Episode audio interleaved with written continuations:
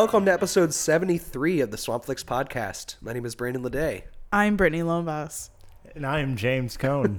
and all three of us are gathered in my living room in 7th Ward, New Orleans. Uh, we are here to talk about our favorite movies of the year. This is a New Orleans based movie podcast, and we've been cramming for the last month trying to like get our list together for today. It hurts. yeah, it, it was hard. Is there anything y'all wish you had seen? Like, th- what's the number one movie you wish you had seen before we like finally put a stamp on it today? For me, it would be the favorite. I really wanted to see that. I'm a huge fan of that director, Yeah, but uh, I just didn't get a chance to. The holidays, it was too busy. it's my favorite Yorgos Lanthimos movie. So I, I, I want to know what I your think take is is saying on a it. lot because I really, really like him as a director. I feel like you have a middling Yeah, not really. response to his films. So This is think him I like would meeting me it. halfway, so maybe you'd like it less than me. I don't know. Eh, Hard to tell. I, I really need to see it though. I'd love to talk to you about it once you do see it, Yeah, I'll probably see it soon. Britnee. A Simple Favor. Oh yeah, I still haven't seen it because I don't like Anna Kendrick that much. But Blake Lively looks so cool with her suits and stuff like that, and it has like a bunch of really good ratings. So I feel like an idiot for like judging it because of Anna Kendrick, and I should have watched it because I feel like I would really like it. What is that about? I don't even think I it's like a preview Gone for that. Girl spoof. uh, Yeah. directed by Paul Feig. It's Okay. really funny. And I love all those types of movies, like Yeah. that Lifetime trash. Blake Lively looks fucking amazing in Mm-hmm. it, and she has really funny like dark humor to her dialogue. God. I was a huge fan of it. Okay. Um, I feel like I'm really gonna like it. I think you will too. It's got like a trashy like dime store novel plot, and all the jokes on top of it so are like nice. Mm-hmm. really funny, but it takes the plot seriously at the same time. It's really good. Yeah, I'll rent it because it's rentable at Yeah, this right now. point. Yeah, I'll do that. And I wish I had seen Border, which has been playing at Zeitgeist, but uh, I haven't been, gotten the energy to go out there. It's like this like Swedish fantasy horror about Ooh. like these uh, border customs people that find a child porn ring, and one of the suspects is this disfigured person that looks exactly like a disfigured person who works for border control. And then it turns out that they're the same type of creature or something, and there's supposed to be like really weird sex in it. It's supposed to be really gross and like odd, and I don't know. There's been really strong reactions, positive and negative, to Border, and I'm really curious about it. Everything you just said made me think that you'll love it. Yeah, totally. totally up your alley. but you know, you can't see everything. I keep a running list all year of like, oh, this is what I should see this year, and I just ditched my 2018 one, which was like dozens and dozens of movies I never got to. It's like I'll see them when I see them. There was Uh, like a lot of good stuff that came out this year. Though. Yeah. like it wasn't a shitty movie year. I don't believe in the concept of like a shitty movie year. Like You could always find some good stuff. Yeah, I mean the percentage Yeah. is always about the same. Like most art is bad, but if you watch more art, you'll find more good stuff. Does that's that make really sense? nice. I don't know. I saw a ton of movies this year that I really loved. Yeah. I made same a here. I made a top twenty list. I'm just doing my top ten today. Uh, so I was even more self indulgent than we're all going to be as a group.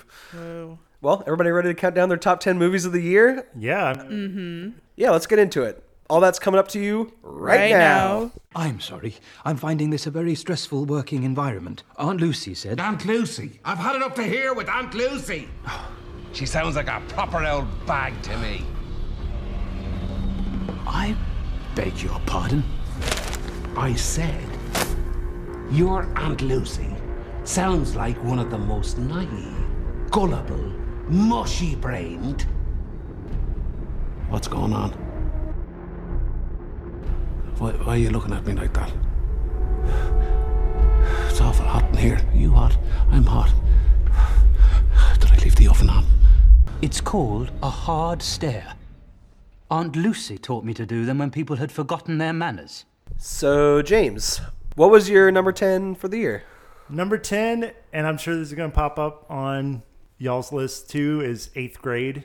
Recently, I came over to your house and watched it again, and uh, it was just as affecting on me as it was when I saw it in the theater. There's a lot of reasons to like this movie. It just, I don't know, it feels like a really important movie for kids to see. And yet it was rated R, which is some bullshit. Yeah, but you know, being in eighth grade is we start to go from the PG 13 to the R time in mm-hmm. your life. How old are you in eighth grade? 13, 12? Oh yeah. Yeah. I mean, those are some rough years. And I just like living through her and like reliving some of the cringe moments of that time in your life. I don't know. It's just like I thought it was beautifully shot too, and watching it again, I thought the music was really, really Oh, good. the score is amazing. Yeah, score was good. It's like this Um, really sinister pop music production, but it doesn't sound like pop music at all. It's just got the same beats and tones to it. Yeah, it, and it is dark, and it's kind of like the movie itself. It's not. I've heard you describe it as like kind of like a coming of age like horror movie. 'Cause The are- anxiety it yeah, a lot stirs of up in anxiety Yeah. inducing moments in there. But I I really like the dad character, how he's just kind of fumbling around, trying to do his best.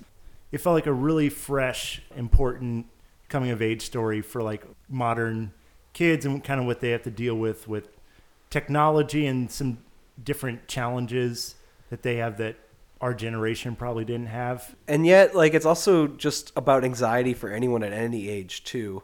Mm-hmm. Like, that is the most anxious time in your life, I think, is that, like, eighth grade period. But, like, watching her just feel, like, squirm in public and, like, just being observed by other people is enough for her to, like, start getting, like, really worked up. It's like, oh, yeah, I feel that every day when I go outside. right Like, or just like that trying that trying to fit in Yeah. like you're always trying to fit in even when you're an adult too it's like the stakes are pretty low because it's like her last week of eighth grade is like the entire stakes of the movie. She just has to survive this last week before she goes to high school, and nothing truly terrible happens. A couple things almost happen that are bad, but mostly it's just how she feels.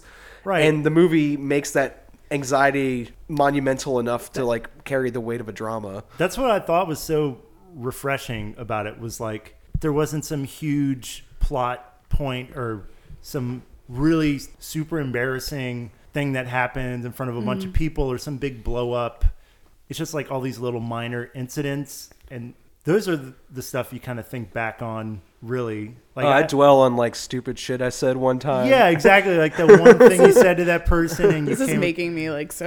I haven't watched it, oh you haven't seen it so this is just making me want to almost throw up. And it's further down in my top twenty, so it's not going to come back up today. oh it's not Okay. okay Oh, this is it. But it jumped really high up in like rewatching it for me. Like I had forgotten how good it was until Yeah. we were rewatching. it. It was like, oh wow, this is like really well put together. Yeah, I kind of I rewatched some stuff and it yeah, it shifted. It just made the top 10 and something else like moved down. Yeah. But anyway, yeah, I thought it was a great directorial debut from Bo Burnham and um, the lead actress Elsie Fisher. Elsie Fisher. Yeah. Yeah. She's fantastic. She has like a good career. And if you look at ahead her Instagram, her personality's not that different from the character. It's kind of embarrassing. Gucci. yeah. she did a really good uh, podcast for A24 where she had a conversation with Molly Ringwald about what it's like to be a child star. Uh, that was like worth a listen to. Okay. If you want to hear more about Yeah, I'll check that out. what her like actual persona is like. Anyway, so what about you, Britnee? What's your number 10? My number 10 is Apostle, which is a, a Netflix original horror film, like a period horror film. It takes place in like the early 20th century. That came out this year. Stars Dan Stevens of Downton Abbey fame and The Guest fame. Um, and he goes undercover to rescue his sister, who has been kidnapped by this cult that's similar to the Wicker Man. Like they're on this remote island and they are pretty have some pretty pagan ideas. I liked it a lot because it's a little different than other horror movies where they basically capture a goddess and they like keep her trapped and they feed her human blood so that she turns the tainted soil on the island into like this like lush soil that grows like crops and stuff like that. And the way they get the blood out of people is pretty gruesome. There's some really gross kills in this sick. movie. Some beautiful kills. Yeah. That's why I liked it so much. Like the first half is like pretty like slow paced. Um, and you're like, what's gonna happen? And then this psycho kind of like overthrows like the prophet that's leading everyone and is like, I'm your leader now. And he just starts fucking killing people with all kinds of stuff. Like there's one I guess killing mechanism where this guy's like strapped down to this board and then like a like a wine screw goes into his head and then you could Oh, hear it cracking through his skull and like, then going into his brain. Yeah, exactly. and there's this guy who's I think they call him the grinder. Yep. And he's got this huge helmet that's a bunch of like bloody fucking twigs and you never see him so you don't know if it's a human or a monster, but he like lives underground with the captured goddess and just fucking grinds people to get blood for her. Damn. That's a Netflix original? It's a Netflix original. It's the guy who did the Raid movies. oh, those are so good. Yeah, those are really fun. Raid. Uh, There are these uh, martial arts films about like these towers that you have to like raid. It's like a video game on Okay. steroids. Yeah. kinda. The action Cool. scenes are so well shot. But anyway, knowing he directed that, I like I totally want to see that now. This the one's a only little thing I've slower. seen. Like the raid movies are just like nonstop action. This is like a slow, creepy, like It's kind of like Intrigue. like a thriller in the beginning, and mm-hmm. then it's like the guy who's in charge of the cult, like his daughter, like kind of falls in love with the guy that's undercover. So it's kind of like, ooh, are they ever going to be able to be in a relationship together? And there's all kinds of drama going on in the cult, and then all of a sudden it just gets turned up to like fucking eleven, and everyone's going insane. It's Yeah. amazing. Netflix had a lot of good like acquisitions this year. They did. Yeah. Yeah, I was looking at my top 10 and I was like, damn, like half of these were like Netflix. And I went to the theater a good bit. I don't know, like Netflix is killing it. And it's kind of a double-edged sword too, because it means that you didn't see most of those movies in the theater because of that. Too. That's what happened to me. Yeah. But yeah, that's my numero 10. What about yourself, Brandon? My number 10 was an Amazon Prime original, which means they did play it in the theaters first, which was great. It's called You Were Never Really Here. Uh, it's the new Lynne Ramsay movie, stars Joaquin Phoenix as this guy who is a mercenary who, for most of what we see, his jobs include rescuing people from sex trade. Like he rescues human trafficking victims. Uh, the main victim in this movie is like a 10 year old girl uh, who's been traded around by like senators in this like high priced child pornography ring. Mm-hmm. So it has the bones of like this Liam Neeson like dad exploitation kind of movie where like he's this older gruff guy who's been through a lot, but he has special skills that will allow him to take down this ring. Uh, the difference is that Lynne Ramsay is a fucking artist and uh, turns this cheap thriller genre into this weird art piece where all the violence that you're used to seeing that make you feel better, like the revenge mission stuff, is obscured and made to look weird. Most of the on-screen violence is hidden from the camera. You mostly just see the aftermath. And instead of Joaquin Phoenix being this big macho guy who can like punch all of his problems away, he has these like really emotional, like sad, pathetic breakdowns throughout the movie where like he'll kill somebody and then while the guy's bleeding out they'll hold hands and sing a song together.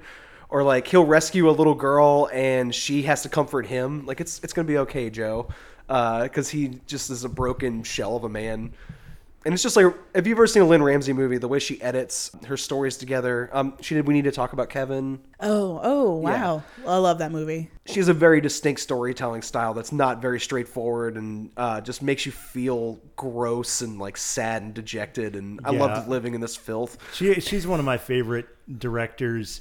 I would also mention um, that film has one of my favorite scenes from 2018. Sure, you remember the security cam kill scene? So well done. it's abstracted, right? Like you don't see the killing he's doing really, because the security cam like just misses the violence, and yet You see the aftermath. Yeah. and it's I've never really seen a scene that's been done like that. Really innovative stuff. That and the holding hands, singing with the guy were like definitely my favorite moments from that one. And you and I did a whole episode mm-hmm. last year that was like All Lynne all Lynne Ramsay. Ramsay movies. That was a really rewarding episode, I think. Yeah, and this one, I really, really enjoyed it. It's probably in my top 20 for this year, but Anybody could tell me that any one of her movies is their favorite Lynne Ramsay movie. Right, I'd be like, you- okay, yeah, yeah, sure, totally. Like, they're all great. Uh, what, what's your number nine, James? my number nine is The Endless. This is a Netflix. It's kind of a sequel to a film called Resolution. I guess it does help if you've seen. I think it helps a lot. Yeah, especially towards the end when it's in the same universe. But it's these two brothers that were uh, raised in a like UFO death, Death cult. cult. and they're trying to like transition to life out in the real world and they're having some difficulties. So the one brother especially who was really young when they were in the cult kind of has these fond memories like oh it wasn't that bad and his brother's like no like it was a death cult It you don't want to go back there and uh, his younger brother convinces him all right we'll go for one night and they go to the cult and everything seems fine. They are all get along. It's like a commune. They brew their own beer. They seem very nice people. Um, but weird stuff starts happening where you're it's can't really be explained in rational turn it and makes him wonder like, oh, I wonder if this cult is like telling the truth. And then the second half of the movie shifts to some really weird time loop. which is a Uh, lot like resolution. There's like a looping, like you get stuck in a uh, particular thought pattern, and it start plays out. Oh, God. Right. again. So like you're it's a really cool universe that they've set up. It's like if you get stuck in a way of thinking or like you said, yeah, thought pattern, your world is this little bubble and it can cross into other people's bubbles and you get stuck in time. And so it becomes this like beautiful metaphor for getting stuck in a repetition. There's one really amazing scene where he stumbles across a guy whose bubble is so small, like, and his loop is so small. All he can do is Lunge. get out, you lunge out the chair, and then he immediately goes back in the loop, and he it's just like a GIF almost. yeah, and he's just stuck over and over doing Yeah. the same thing, and it's Yeah. so I love the universe they created. I thought the performances were good, and I also really respect this movie because it was done on a very low budget, and it's the world feels huge. Like they did so much mm-hmm. with it, and again with that like beautiful metaphor. Yeah, this was like a really unexpected gem for me, and it does tie into resolution and answers a lot of questions. You have a resolution. It It's really funny how they do that too, because the actors from Resolution are supposedly in the same loop they were in like ten years ago or whenever that came out. Right. But the actors have aged ten years, but they're Right. still wearing the same costumes. Yeah. So when you watch them back to back, it's a little jarring, but I think it's definitely rewarding to see them as a pair. But yeah, it's really cool. I would definitely watch the two together. Have you seen the film between those two, Spring? No, I didn't know there That's was one. That's my favorite film. Is that that them. one that you Really? like really, really, really liked a few yeah. years ago? Yeah, Wait. it's like a sci-fi romance. It's Yeah. not so it's necessarily not in the same the universe. same universe. Okay. No, it's just like Lovecraftian romance set in Europe. It's really well done. And it's another one of those things where it's like really big sci-fi ideas on like a tiny budget. in that way, it remind me a lot of something like Coherent A primer. or yeah, Primer, but less, more emotional, less like intellectualized than Primer. But yeah, like a Coherence or even like a Triangle.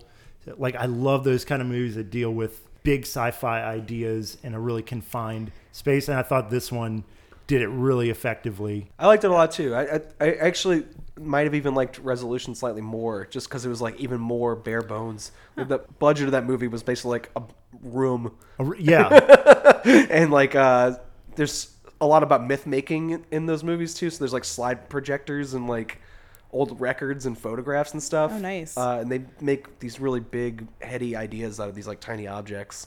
Yeah, it's really cool. I would love to see what they can do with an even bigger budget because they obviously have the strong ideas and the filmmaking ability to pull it off. So, anyway, yeah, The Endless is my number nine. What about you, Britnee? So yeah, I did see the endless. Oh, you did? yeah, I was like, wait, this sounds so familiar. I remember like they were broke as all hell, and they go to this like call, and they're like, oh, they have food here, and I'm like, so what? Like leave. I remember like it's and just kind of can't. clicking. They just can't. yeah, it made me really nervous. And there was like that one scene where they're like playing tug of war with the rope, but like nothing's on the other end. just the I didn't Oh, like. that is really I didn't scene. like it. Yeah. I mean, I like the movie, but I didn't like the rope stuff. Yeah, yeah. Um, it makes you. It's very Lovecraftian. so yeah, it's that just like kind of like hit me. you, Yeah. you forget something. Oh, and then, like, totally. It goes. Oh God, I feel so weird right now. It was a very long year. Give you was. that much. Um, but well, anyways, so um, on the weird sci-fi train that we've got going on, my number nine's um, Annihilation. I didn't watch it until like recently because I, I remember it came out in theaters. I didn't know much about it. Didn't really see a lot of advertising about it. I just saw like the cover and I'm like, oh, it looks like a weird space movie. And I'm like never in the mood to see that kind of stuff. So it was um I forgot what I saw it on and I was like, oh, let me just give it a shot. And it was so good. It just popped up on Hulu and Yeah, it's on uh, Hulu Amazon now. Prime this week. Yeah. Yeah, it's awesome. Yeah, like at the end of the well, Yeah, beginning of the thank new you. year. Thanks, turds. Um, but I really, really liked it. It was so like weird and really, really pretty and fun. I loved the whole idea of like the place where they go, the shimmer. and it just keeps fucking growing. It's about like refracted light. Yeah. And everything gets refracted. So like your genes start mixing and distorting and It's amazing. Like Yeah. it's so scary to think of that, but like the whole time I'm like, well, if I'm ever in this like weird shimmer prism, I don't want to become like a half shark woman. Like I would want to like there's a lady, well probably would help to like give a spiel about it, but basically it's a group of like badass women. So one's meaner than the others. Um and they're on this mission to explore this like area called the shimmer and one of them like really gets into it and there's this part of it where there are these flowers that are growing into the shape of human beings and that's when they realize like this is like flower dna and human dna mixed together and she gets really into it and she just kind of like walks among them and then her veins become like vines and she just becomes a flower. And that's and i uh thought that was so cool. and that's Tessa Thompson who's on three of my movies. But yeah, but I really liked the flower people a lot. Like that kind of image like still sticks with me till this day. Like if I'm walking around I see like field flowers growing, I'm like, shit, they're coming for me. Yeah, I think, um, and this one's on my list Me too. much higher up. Um, but I haven't watched it again. I only saw it the one time in the theaters. Oh, that's But- probably so cool to see in theaters. Oh my god, it was so beautiful. The ending is God, so gorgeous. I it is hate one of the most myself for gorgeous, not- just awe-inspiring endings to a movie I've ever seen. Mm-hmm. I think I texted you the first night it came out, mad that you hadn't seen it yet. right? Yeah, because you just knew, like, yeah. yeah, like if you're gonna do a big sci-fi thing like that, like Mm-hmm. I love just ending it on this bombastic, like just going all the way with it. But there's also this like beautiful message. I kind of picked up up on like these women are all sort of have been through trauma, Mm-hmm. and there there is some like allegory. I have a theory about what it is. You do Yeah, I, I, I haven't read the book it's based on, but like the way it, it plays out, and there's a pivotal monologue in the film that one of the women gives that I think kind of clues you into it. But it's like grief and trauma and stuff like that transforms who you are, so that when you come out of the other end of it, you're not the same person that you were before it. Mm. And the shimmer like transforms them physically in the same way that those emotions and those processes like transform you emotionally. So like Tessa Thompson becoming like the flower person, that's her like giving into depression or whatever she's Right. going through and she like transforms physically through whatever emotional trauma she's going through. But it it also seemed to be saying like that's not bad. No, it just happens. It just happens, and you have to move through it, kind of. And I think the uh, speech I'm thinking of, the lady says that she loses a daughter, and she's like, "I had to grieve twice: once for the daughter I lost, and once for the person I was Right. before she died. Oh, that's when she's in the boat, yeah.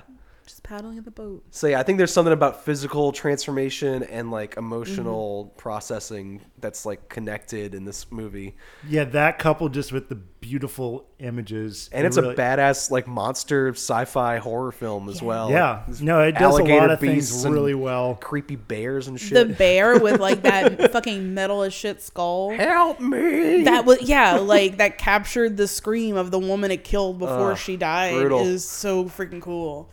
But yeah, that's my number nine. So I'm not gonna talk more about it because I know like y'all have it on your list and Yeah, yeah, we'll probably get into on. it later. so, um, what is your number nine, Brandon? Mine was a Netflix film. It's called Cam. Yeah. oh, I love Cam. Yeah. It's basically custom built for me to love it. Half of it is this Brian De Palma like sex thriller, and half of it is this unfriended style like user interface horror about evil internet stuff. Uh, basically, this woman is a online cam girl, so she's like an online sex worker, and she strips for tips online, and someone steals her account, and it's a doppelganger, and she can't figure out how this person is looks exactly like her and is taking her tip money and breaking all of her rules. Like she has these personal boundaries she sets, and this doppelganger character is like violating each of those boundaries one by one and making more and more money because of it. And she is sort of helpless to solve it because it's it's almost like a supernatural situation she's in. Yeah. I had no idea where the movie was going. I had a lot of fun for the mystery to unravel, but also on just like a visual level, the room that she cams in is this pink like play palace that she built. and it's like half like sex dungeon and half like child's bedroom, which is this really eerie overlap. But they do a really good job with the neon lighting and the synthy score and stuff to like film this really small enclosed space and make it look like a dynamic environment. And yeah, just a really good mind fuck. Really overly horny, twisty genre trash, and I loved every minute of it. It's Well- so good. Well, actually, I mean, because we'll continue to talk about it, that's my number eight. Nice. So just, Yeah, that was Whoa. great. so what a that's a nice transition. overlap there. yeah, kind of like you said, it's part Brian De Palma. Who's the director that did Neon Demon? And Nicolas Winding Refn. yeah, it, it's kind of got that going on too. Yeah, like you said, with the the lighting and the synthy score. So I just love seeing a movie where you could tell kind of what the filmmakers' favorite filmmakers are, and they kind of jive with you. You're like, mm-hmm. oh yeah, this guy has the exact same aesthetic that I like in movies. and he's a really young filmmaker. Uh, and he collaborated with a screenwriter named Isa Mazzei, who was a cam girl back in the day. And the two of them kind of co-directed a lot of the sexier scenes with the main star Madeline Brewer. So this is like a collaborative project between three creative minds, like on this uh, really authentic feeling version of like what online stripping is like. Yeah, like you can tell that like someone who's done it had something to do with it. Um, because it doesn't really like make cam girls look shitty, No, which is really awesome. How like the way that this movie could have gone and like most films like this do go is at the end it's like I learned my lesson. I won't cam girl again. And that's not what happens. It's just sort of like some weird like I, I didn't know if it was like supernatural or if it was like a weird computer virus. Yeah, it's hard to that tell. That like is so like intelligent that it like mimicked her and like some weirdos on the other end taking all the money. I don't know. I, I took it to be all metaphor. Like basically, to get these views, she starts doing things that she said she would never do, and so the doppelganger is her. But it's like she's watching herself from the outside be a person that she said she would never be, and then the horror is like realizing that you've betrayed your own values. See, I think the horror is that someone's violating her boundaries, and that yeah, the money is in, influencing her to do that. But see, she starts to get those views and she wants to break to the next level. So then she Mm-hmm. goes to that house. I forget what it's called. And they do the really like. She rides the the Well, machine, it whatever that Right, is. and happens after that- like the Orgasmatron or whatever Stern machine. Oh, God. right, but then right Jesus. after that, the next morning when she wakes up is when the doppelganger Right. appears. So that's why I, thought kind of something thought. happened there. Like I thought one of the girls in the house was like, huh, like she's passed out or whatever. Like let's steal her DNA or something. And the evil girl in there Yeah. is uh, the same lady who played the Love Witch. Her name's like Samantha Robinson, which I did not recognize her at all. wow. Yeah, it was weird. But like you said, it was refreshing that it's not like a horror movie where it's always about like punishing sin. It was more. I took it as more like a psychological horror. Yeah. Which, and, and I did not expect that. Like I thought it was going to go run of the mill slasher route, and it went this much more interesting Roman Polanski, De Palma It's cool. route. It's yeah, it was really a good surprise. And like the endless, like it's all pretty low budget, Right. basic means. Not. It's like a Blumhouse production. It was made super cheap. What was your number eight, Britnee? The Wild Boys. Yes. or what is it la garçon sauvage um, so brandon let me borrow this like a few days ago and i like popped it in i think the day after you let me borrow it. And i fucking fell in love with this movie it's so beautiful. so hard. It's so weird and fucking gorgeous which is like what i love the most about movies. Like i could see this being like a fun like midnight showing because like there's so many like iconic things that happen in the movie. God i don't even know where to fucking start. It's like a old pervert's wet dream. yes It feels like it was written a hundred years ago while someone was super horny on mushrooms. uh, with like a handlebar mustache and he's like like twisting it while he's writing But it's like about a group of unruly rapist boys who are played by women. So it's like adult female actors playing these young boys. And they are punished Maury style. They're sent to boot camp with this captain who's supposed to Love tame it. their wild behavior. and he has a one titty yeah, It's he has like one, tit titty and captain. a gigantic dick. Uh, that is full of like these map drawings Yeah. and stuff and he takes them on a uh, voyage across the sea to this island that has these strange testicle-looking fruits that are covered in hair. And the more the boys eat the fruit, the more they start to transform, and their behavior does change. But boys are fucking weird. It's Yeah, you know So- how weird this sounds hearing you describe Oh. the plot. but like It's like Guy Maddin tripping while jerking off. Uh, it's so great. There's so much semen in this movie. Oh, yeah. Like in the beginning, the rape scene was like they tie their teacher to a fucking horse while they're like they're reenacting like Macbeth, I think. Yeah, definitely. And they have these masks on that kind of look like Jigsaw from Saw. And it's like these homemade paper mache masks, and they all like tie her up, and they like do a what's it like? Is James it is just laughing at the it a- absurdity of this. a buka- bukkake when everybody jacks off on a woman. Well, That's they exactly do that to it. their teacher. so it's just term. like this like scene where it's just like, and it's you know that they're women. So I thought it was so funny. Yeah, there's this layer of artificiality to it. It's still brutal though. It's so brutal, but it's like they're just like there's a bunch of jizz on this poor woman. Yeah. and then whenever they go to like this court kind of situation to be punished, there's like two like buffed up shirtless dudes on each end, and it almost looks like Egyptian.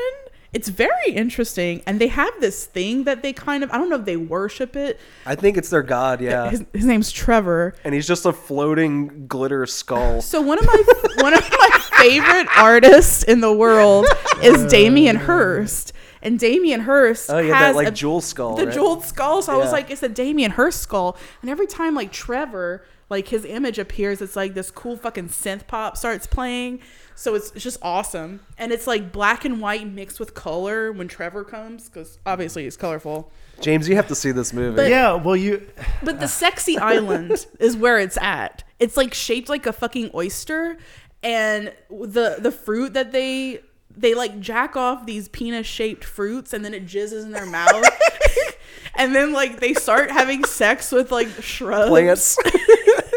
and the shrubs have like legs. Yep. And it's so insane. And there's this like badass bitch on the island that's covered in jewels. It's the wildest movie of the year, for sure. Damn. It was I you know I know you uh, let me borrow the you gave the Blu-ray, yeah. today, it's so um, good. but I, I read a little bit about it because I knew you were pretty high on it, and um, uh, it was just screaming out like William Burroughs. Definitely. me. and it, even the title "Wild Boys" is the name of one yeah, of his. that one's like a post-apocalyptic them like roaming the western Right. lands. Uh, this one is more old adventurer Mm-hmm. style, like those like colonialist like going to the wild nature and trying to tame it um, Uh-huh. style of stuff. It's definitely something Burroughs would jack off to, though. right. That just hearing you describe it, I Yeah. was like, "Oh, Burroughs would this would be his movie Yeah, of the year." Too. If too. you could get it up from all the heroin. Yeah. Uh, but no, I will definitely check it out, and It is I will let you know. so fucking good. Yeah. And I don't want to say more about it because I have a feeling like it's on your list at some fucking point. So, whew, but yeah, like there's a lot to say about this. just this watching movie. James's face during that description Yeah. is good. no, it's totally fun Well, it's hearing like how y'all it is watching it because you're watching it, you're like, whoa, that's weird, and you're like, whoa, whoa, like I swear to you, like all my organs were inside my throat. and I was getting ready to puke them all up at some point. Um, it was so good, but um, yeah, Ca- calm down for a second. All right, I'll, I'll invite my mom over to watch that Oh one. Jesus! it is a great family film to bond with your parents. God have mercy. You do not want to be in that I'm room. just kidding. Um, what is your number Eight. eight? My number eight was Upgrade. Uh, oh, sweet, sweet, It's an sweet. action film. It's very much like RoboCop. This guy is paralyzed in a attack on him and his wife, and he is a macho man in the near future who does not have any patience for automated tech. It's like self-driving cars and self-automated like food dispensers and stuff like that really bother him. He likes uh, macho activities like muscle cars and just doing things with his hands. He's such like a MAGA boy. Oh yeah, it's very In a weird way, Yeah, and he um, is paralyzed from this uh, murder of his wife that should should have killed him as well. And all of a sudden, he needs tech to do everything for him to move his arms, to move his legs, to move his body. Uh, and he uses this still developing technology that's on the black market called STEM to stage a revenge mission against these men that nearly killed him. And STEM talks to him exactly like HAL 9000 from 2001 A Space Odyssey. Hmm. And it's just a really funny rapport between him and this like robot voice in his head. So it's his worst nightmare that he needs this robot, and the robot starts taking over more and more of his autonomy to the point where he can't even control what he's doing. The robot's just killing people in these really brutal ways. He can't even stand to look at it. Like he closes his eyes and looks away while his hand is just slicing people's faces to ribbons. Uh, it's also an ultra violent like film. Like it's a bunch of gooey practical effects gore on top of being this like very Paul Verhoeven like horror comedy about you know kind of spoofing people's distrust of automated technology. I just heard a radio story the other day about um, people have been throwing rocks at these uh, self-driving cars in Phoenix. Every time they see them, people have been like shooting them with guns and throwing rocks at them. It's like, oh yeah, this is very upgrade. Um, Oh my god. so yeah, if you want to see something really silly and hyper violent, and something with kind of like a satirical edge to it in that Verhoeven style, like that like that uh, RoboCop or like Starship Troopers mode of Verhoeven's, I really enjoyed this movie both times I watched it. It's super funny. Yeah, I actually I should have mentioned that one on the movies I wanted to watch in 2018. yeah, I think you would like it. Yeah, it sounds awesome. What was your number seven? Uh, my number seven was I'm Not a Witch. It was released last year internationally, but it came here in 2018. And it is about a girl in a young girl in Zambia who very early on in the movie is accused of being a witch just because basically this woman is convinced she is and that's pretty much all That's it how it takes. is, yeah. it's just like, ah, you're a witch, and so they they take her away and they send her to like this witch colony, and all these witches are like kept captive by ribbons, and they're also a tourist attraction. So white people will come and like, ah, look at the witches on the the farm or whatever. What a nightmare. Yeah, and this um, this pastor character who runs the witch colony kind of takes her under his wing and starts bringing her on like talk shows and basically like trying to exploit her and use her for his like political gain. But the the movie sounds like it would be really sad and tragic, and it is in some ways, but it also is like really funny, which I did not expect. Like the premise sounds, Sounds like very so sad. Sounds so sad and Yeah. brutal, and it it is. But there's so many funny funny interactions with this pastor character because he's a total con man, and so there's like a lot of interesting tones going on. It's a little messy, which I, I kind of like for this kind of movie. In its most powerful moments, it reminds me of The Fits a little bit. Um, I know you've seen Yeah, I love that one. movie. but it's one of those movies where like it's it's so beautiful and you could tell it's so personal for the filmmaker but after it's over you're just kind of like that was about a lot of shit because you have like stuff about colonialism you have the kind of witchcraft the mystical uh, african spiritualism stuff going on. Subjugation of women. subjugation of women is a huge one um, with the the ribbons and how they're exploited for like entertainment and uh, so it's just like about a lot. But it's beautifully shot. The main actress that plays the little girl is amazing and yeah it's got so much humor and so much like life to it and then ultimately it is like a tragedy as you would expect yeah, it's not a horror film from what I'm hearing from no, you. no, it's not Yeah. a horror film. Yeah, it was really uh, unique and special. I think you can rent it on Amazon if you haven't seen it. But yeah, it, it's really good. I've never seen it, but I've heard of it. Um, Yeah, that title's ve- definitely very memorable. Yeah. Yeah. So y'all should definitely check that out if you haven't seen it. It's really cool. Yeah. Like sad, but I want to be sad with it. I mean, I definitely like cried at the end. I cried during everything. Yeah. I- I've been an emotional wreck. I almost last cried year. during blockers. but yeah, it's it's truly like a beautiful film, and it's her. I forget the director's name, but it's her directorial debut. Oh, cool. So you could tell she just like is unloading all this stuff she had to say, Good for her. and and I love that it's just like she was like, oh, I might only have this one chance to make a movie, so I'm gonna put my whole heart and soul into it. So yeah, it's really powerful stuff. It's Um, awesome. Yeah. So anyway, Britnee, what's Yes. your number seven? Um, my number seven is Paddington 2. Yes. It's been in my DVD player for probably the past like four months because I'll watch it like all the time before I go to bed. Because like deep within side of my soul, I'm an eight year old that needs like a nice movie to go to bed to. It is so like just beautiful and sweet, and Hugh Grant is in it, and he's like one of my favorite. I love late career actors. Hugh, Hugh Grant. I, I swear he is playing Vincent Price in Theater of Blood in this film. Vincent Price is like this aged actor who uses his old characters in his catalog Mm-hmm. to get a revenge mission and like performs these different crimes as these ridiculous caricatures. And Hugh Grant is doing that he does. exact shit in this movie. And it's so funny. but it's like there's so it's just such like a sweet like wholesome film and there's a lot of funny like stuff in it but it's like that old style slapstick humor like um well the whole idea of paddington 2 or the whole plot of it kind of is um he wants to get aunt lucy a pop-up book of london I'm going to start crying. yeah. wants to go and he loves her so much and she's at the re- like, the home for retired bears in Peru. in Peru. So he is saving up his money Oh my God. to get her the pop-up book, and then he gets framed by a, um, a criminal. Um, and everyone thinks he stole it, and then all his neighbors that like love him start shitting on him, And he goes to jail. and he goes to prison. But then he makes friends with the prisoners because he's so sweet because he shows them how to make fucking marmalade.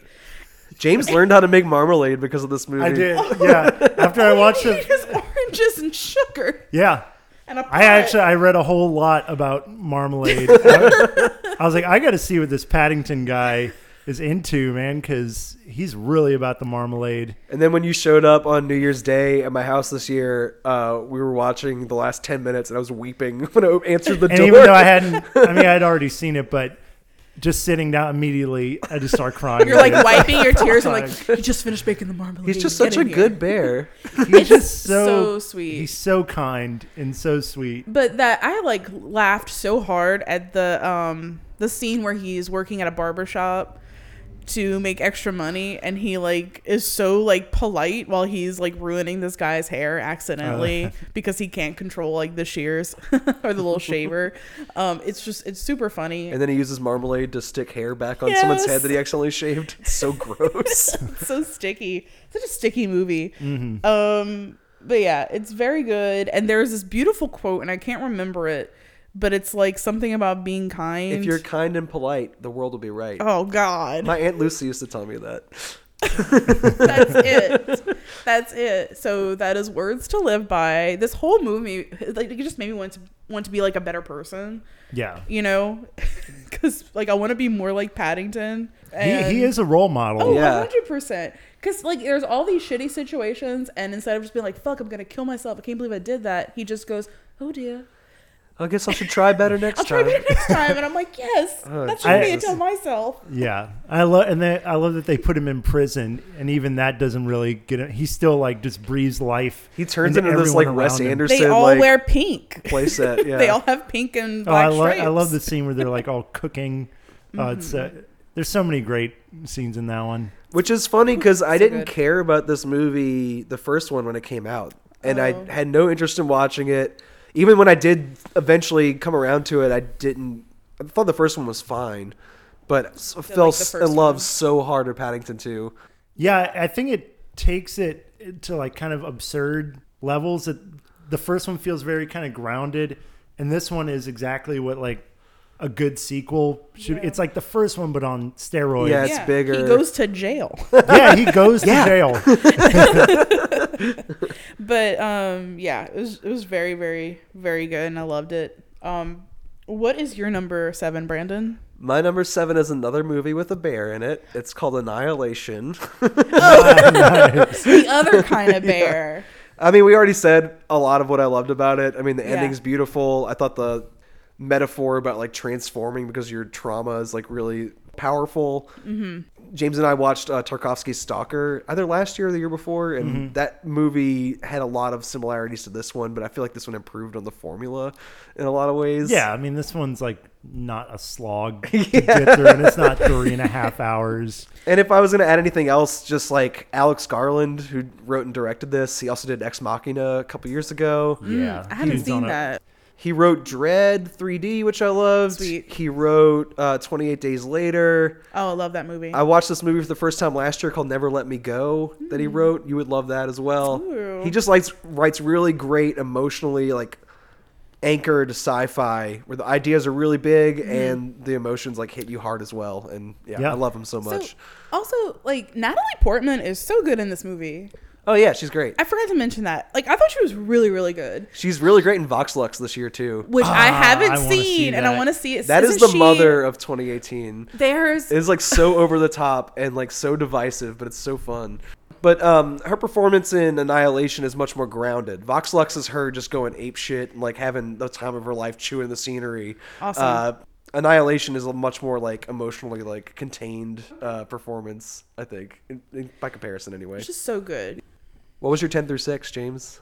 Um, so so far mine would be uh, eighth grade, uh, The Endless, Cam, I'm Not a Witch, and then my number six is Paddington Two. Hell yeah! Aw, and guess what? Not my number six is Paddington Two. Oh, beautiful, beautiful. All right, so what else can you say about Paddington? I, actually, okay, I was hanging out at my apartment last weekend, and my roommate's girlfriend brought her daughter over, and she was watching uh, Cloudy with a Chance of Meatballs. So I like sat down and watched it it's a good one. with them.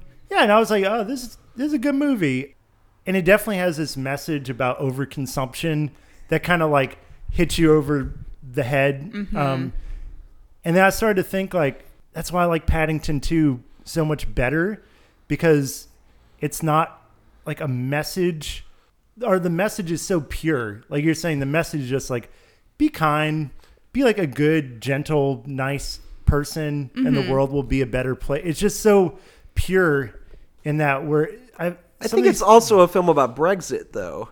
Like he lives in this mm. like ethnically diverse film, Oh, okay. a community where like the neighborhood starts to distrust each other because he's from Peru or she's from there or they're an outsider, and once Paddington the outsider is gone. The community starts to fall apart, and it's like, well, he's Well, that- as much a part of the community as anyone else, and it's definitely like a Brexit story. I Yeah, I guess it's like the s- subtext or It's definitely not beaten over your head though. Like it's very subtle and it's mm-hmm. timeless too. Like once the memory of Brexit fades away, it's not like the movie will not have the same kindness and politeness message. Like it'll still be right. the same. But it, it seems to be saying like the way to solve these issues of what divides us is to simply like love your neighbor. Remember your manners. yeah, remember your manners and, be, and remember to like be polite. yeah. I don't know. It's just such a like pure, wonderful idea. I don't know. It's one of those movies where like I feel like everyone needs to see it and just really strive to be like Paddington and just become a better person, all of us, and then Agreed. we'll be yeah, and then we'll be better as a as a you know as a species. But yeah, it's just man, it's such a beautiful, sweet movie. How could you not like this movie? I mean, I was very cynical about ever watching either of these films and I was so wrong. it's it's I so love good. children's movies so much. It's Oh, funny, yeah. like most of my top films of the year, these like over the top horror and sci-fi movies, they're all like horny and weird, and then there's Paddington. It's just like wholesome. yeah, well, it kind of evens it out. If it I was a better person, it would have been higher up for me, but I'm not. what was your 10 through 6, Britnee? Um, ten through six. So ten was Apostle, nine Annihilation, eight The Wild Boys, seven Paddington Two, and six is Mom and Dad. I love it so much because I'm not the biggest fan of children. so I thought it was so funny. So I think this was this one came out like January of 2018, but I think it was released elsewhere other than the US in like 2017. It was like a festival movie last year, yeah. Yeah. So, um, I had to rewatch this one because I kind of like forgot about it. It kind of like just like slipped through the cracks of my watch list. Um, but I watched it recently again, and I'm like, yeah, this is a fucking great movie. So basically, there's something that occurs where I think it comes through like radio waves or like the television static. It's never it- fully explained. it's kind of like um I don't know bird boxy I guess um where you don't know what it is but it's just causing people to go insane and it's causing parents to that whatever it is inside parents that wants them to protect that helps them protect their kids it like goes full on like reverse and they just want to fucking kill their kids and Nicolas Cage and Selma Blair are parents in this movie that try to kill their kids in the coolest way possible like they just slowly like become like animalistic They're kind of like using their relationship, like, "Oh, listen to your mother. Come over here." yeah uh, Give daddy a hug. Yeah, yeah. The kids are knife. terrified. yeah like the it took me a second to catch on to what was happening but there's that scene where it, hap- it like whatever it is happens and the kids are at school and then there's all their parents like a mob of fucking angry parents on the other side of this fence and they're like give us our kids or and the teachers are like fuck don't go to your parents and this kid's like screw you guys and Dude, there, He dies. There is that scene where the dads are looking at the newborn. Like salivating dogs waiting to get on the other side of the glass to kill their Crack newborns. those- I, dude, that scene, like, I still think about that. That's so effective. And yet the movie does kind of pull punches there. It doesn't show a lot of like kids dying on Yeah. screen. It's a lot of implied violence. yeah, But whatever. I mean, it's still like an over the top, ridiculous horror film. what happens to the parents that like you know there are people out here who really do like kill their kids and want to kill their kids like what about them were they just really They just do it extra. or more more murderous? or maybe it's the opposite. Like they like actually "Oh, love their like, children, love and them." well, I think the kind of like ce- the central point of the movie, Mm-hmm. and maybe this is why it's hard to notice the change when it happens, is like they already kind of fucking hate their kids at the beginning of the and film. themselves Yeah, yeah, yeah. they're just in a bad they're relationship going through like a midlife crisis. Yes. Yeah. and they live in this like ridiculous like cookie cutter suburban neighborhood which where like most of the film takes place so it's pretty funny to see that happen in a place like that Yeah, it's a lot of like suburban resentment about like having like the right job and the right house and like still hating your life. his like the big hokey pokey scene with the pool table Nick Cage destroys a pool table while singing the entirety of the Hokey Pokey the whole thing with a sledgehammer. the whole thing This is full on like Nick Cage just chewing up It is scenery. so high energy Mm-hmm. like it is so i don't know like you you i Yeah, feel like you sweat when you sure. watch it I think the director did the Crank movies, which were supposed to be notoriously like high watched energy. those. I haven't like the either. first Oh, crank man. a lot. Yeah. it's fun. Well, yeah. So it, it was just it was super fun. It was funny. It's like it's meant to be like a dark comedy. I don't think it's meant to be like a full on horror. No, I think I think this is the movie people wanted who were disappointed in Mandy, where they're like, this wasn't a fun, over the top Nick Cage movie. Yeah. like I think they wanted Mom and Dad, which is just full on zany Yeah, fuck cartoon all those cagey. people. but I'm kind of with you. I think if this one would have really went extra gory and like actually shown a bunch of kids getting like if the slaughtered, dads went into there. Oh, just started, yeah. like just really no holds barred, Yeah. then it might have like been up in that like upper echelon. Yeah. but um. What about you? What's your ten to six? My bottom five were You Were Never Really Here, Cam, Upgrade, Annihilation, and Paddington 2. Which we've already said a lot about Paddington 2. I, I don't really have anything else to say. Maybe I could cite that gag where uh, Paddington goes through the gears in the prison while he's trying to escape. And you're like, oh, yeah, that's a lot like Charlie Chaplin in modern times. That's very funny. and then he comes out and he has a little soot mustache like Charlie Chaplin. he wipes it off. It's so cute. It's such a smart movie. Uh, um. Yeah. I kind of want a marmalade sandwich. it's one of those movies too. Sounds Like if they made a third Paddington, like you have to see it. they could just yeah, they could just keep making them. And if see it's, all the Paddington. if it's this quality, like give me another Paddington movie. there was a lot of books. I have the treasury. Ooh. I was a fan. Well, maybe we should take a break for some marmalade sandwiches and uh, come back and do our top fives. Sounds good. All right, get the orange peeler.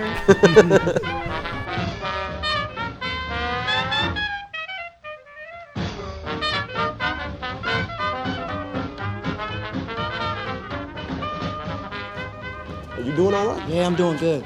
How you doing? Fantastic. Fantastic. I hope you have a good day. Hope you have a better week. Mm, I hope your month is full of successful days and a lot of great ventures. I hope you just come up, brother. I hope your whole fucking year is spectacular. Oh, you hope my year is spectacular. Yeah. You got something you want to say to me? You got something you want to say? You smell great. You smell great. What is that? Burberry, what you got on? I forgot. Smells expensive. It's just deodorant. Okay, Yeah. good. We smelling good. Some smelling, smelling good brothers out Yeah, here. you, you an awesome man, and I appreciate yeah. you. Help you find yourself. Yeah, we should go out, get drinks. Wanna get drinks? Yeah. Hmm? How Yeah. many drinks? Two, three, Three? four, Five? five, Six? seven, Eight? nine, Ten? All of them. On me? It's on me. No, it's on me It's on now. you? Yeah, it's on sure me it's now. on you. Yeah, it's on Yeah, me. you got yeah, the yeah, it's on me. It's on you though. All right, we're about to get into our top five films of the year. James, what was your number five? Ooh, I get to start it off. Um, my number five was BlacKkKlansman. Hell yeah. I am a huge Spike Lee fan, and this felt like his best movie in a really long, probably since Bamboozled. That was my like last good one from him. Yeah, I I- well, and I really like Chi-Raq too. I don't know if you've seen that. I need to see it. Uh, this felt like a return to form for him, and it also feels like one of the most 2018 uh, important movies that came out in this year. There's a lot of direct Donald Trump swipes in the dialogue for sure. Yeah, and it it doesn't really pull any punches. It's pretty black or white. Just kind of saying like this shit is still fucked up, and we haven't like figured a lot of our race issues out. Yeah. and racism is still very prevalent. Yeah, because the setup of the movie is there's like this minor victory against the Klan. So like the conflict you've been watching the whole movie, where the Klan and the police department are going back and forth. The good cops, quote unquote, in the police department get one over on the Klan, and you're supposed to feel good about that. And then the movie pulls back really wide in scale and is like, no, you're not supposed to feel good about how the past shook out. There's still like all these systemic problems that allow this stuff from within the police system to go on and get worse. And we're in a really shitty position now where Nazis and Klansmen are like just out in the open and fine being around and being themselves. And the movie makes a point that they've kind of toned down some of the rhetoric, but it's still the same message. Like they might wear a suit and tie and they don't call themselves the KKK, but they're mm-hmm. still white supremacists and they're still racist and they're marching in the streets and they're killing people. But all this sounds like it super heavy, like it is hitting you over the head with it. It is that a little bit, especially at the end, but it's actually a really fun It's a comedy. it's a comedy. It's a fun ride.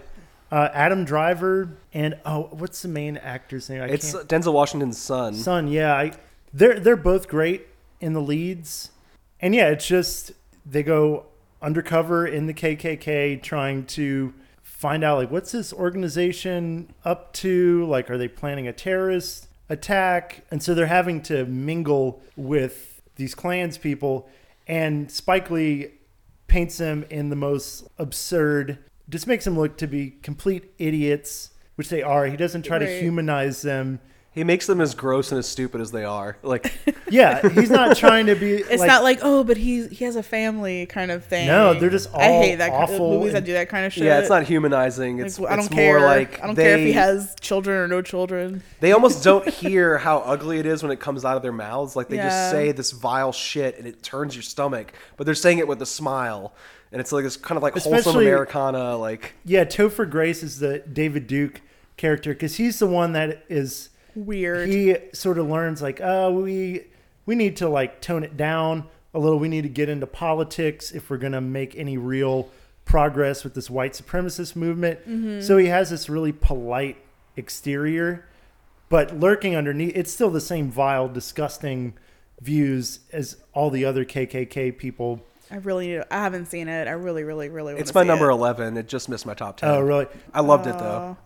I just love Spike Lee as a director. He's such a bold, provocative filmmaker, and sometimes he can get in his own way. His movies can be too all over the place, and he has a hard time kind of staying on point. He's kind of defiantly messy because like he knows how to make a well-contained, like straightforward movie. And he has some of his like 25th Hour. There's others that are pretty Why, why would you do that? Like he just like goes for it in every direction, and it's it's like a defiantly messy, throwing punches wildly kind of vibe. exactly to go back to what I was saying in the very beginning, like that's why it feels so of the moment and current is like we're living in really messy times and we're living in really divisive times and shit is pretty black and white.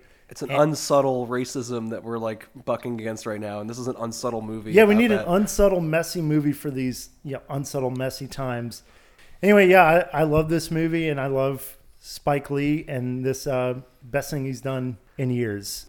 I just will highlight one specific shot or series of shots in the movie that really blew me away. The main character goes undercover at a Black Panther rally because initially the cops are concerned, like, oh, these Black Panthers are like telling people there's going to be a race war and you need to investigate this, see if this is like a terrorist organization. And the main character is kind of struggling with his own identity of being a cop and kind of having to not be as like revolutionary as maybe he wants to be, he has to tone it down. And he's hearing this powerful speaker and kind of it's kind of like a call of arms or like a you know brotherhood. And anyway, as hmm. He's giving this speech, Lee has these amazing, beautiful shots of just black faces Watching the speech. watching the speech, but there's a completely black backdrop. It's like a void.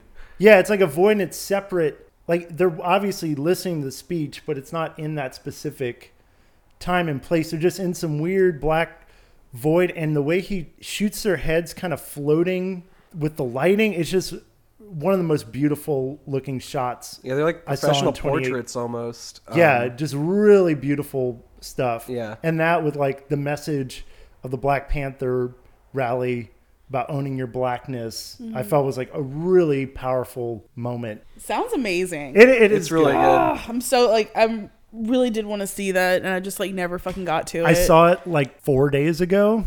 Oh wow. I, I found it at the library and oh. um oh, it's on DVD.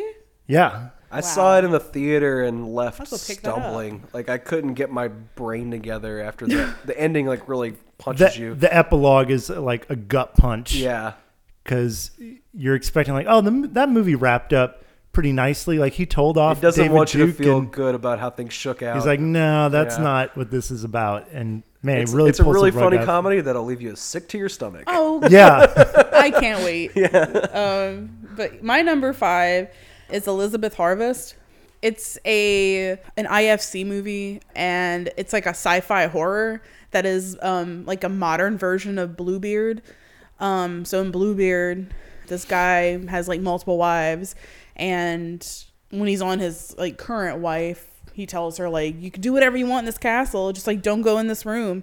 And she goes in the room and she sees all his dead wives, and then she becomes a dead wife, and it just keeps repeating. It's kind of like that.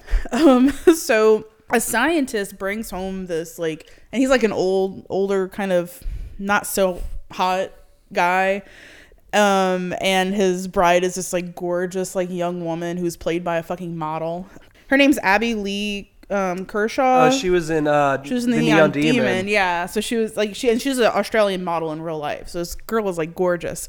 So he brings her home and it's like there's not a lot of dialogue and it's this beautiful like super clean, very modern futuristic house out in the woods and it's just it's just everything is so pretty and is so vibrant. And there's two housekeepers, I guess. They I don't know what the hell they're supposed to do. I don't know what it's like to have housekeepers. I don't know if there's just people who tend to the house and clean it. I don't know what they do. But there's a blind like a young blind guy and then there's um just this woman who you know she just looks like she's nervous the entire time she's like in this house. So there's already like a very weird vibe.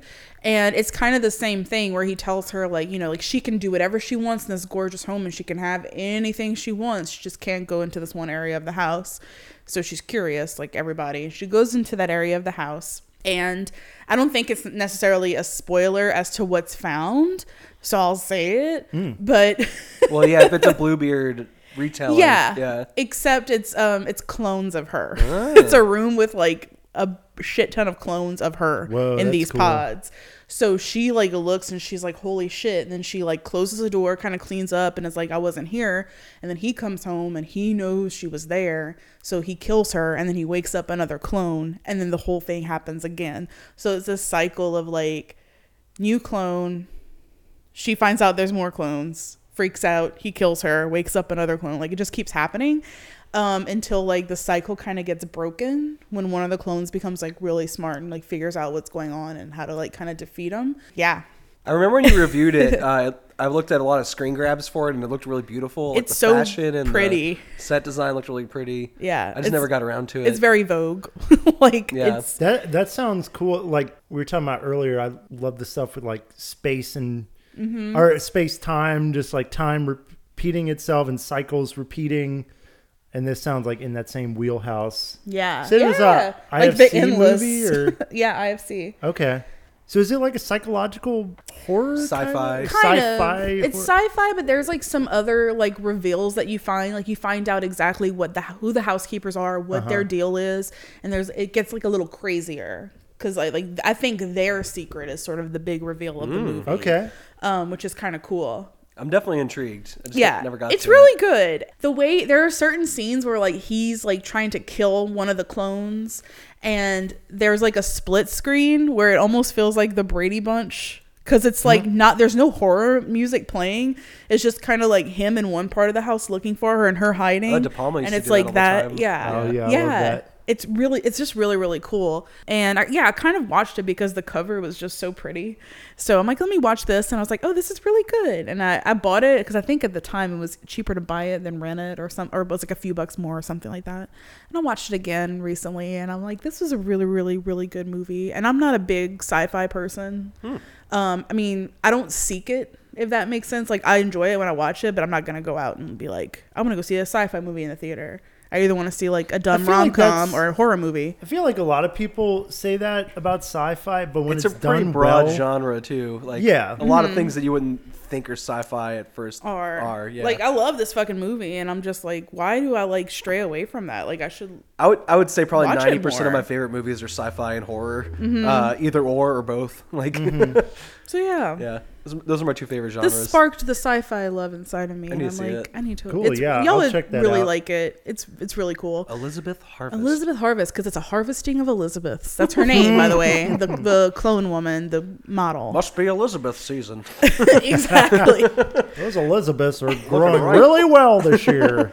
So yeah, and there's also reasons of why like she's cloned. Like there's like more meaning behind everything. Yeah, it's an Um, intriguing mystery. I cool. wanna I wanna find the answers. Yeah, there was a lot of people did not like this movie. There was a lot of Hmm. shitty reviews, or it's like, oh, it's like too slow paced, and I didn't find it to be slow paced. I like Abbey Lee as like a screen presence, so Yeah. that, that Yeah, me maybe too. that's- That's I mean that's like Neon Demon. It's just so pretty to look at. Yeah, and she's so beautiful. She has like this gorgeous, like long red hair and these fucking piercing blue eyes. yeah. Like it's it's awesome. Um, but yeah, that's my number five. What is your number five, Brandon? Another sci-fi movie, and kind of like James was saying about "I Am Not a Witch," it's a lot of a first-time director not sure if they'll ever make a movie again, so they throw everything they've got at the screen. It's called "Sorry to Bother You."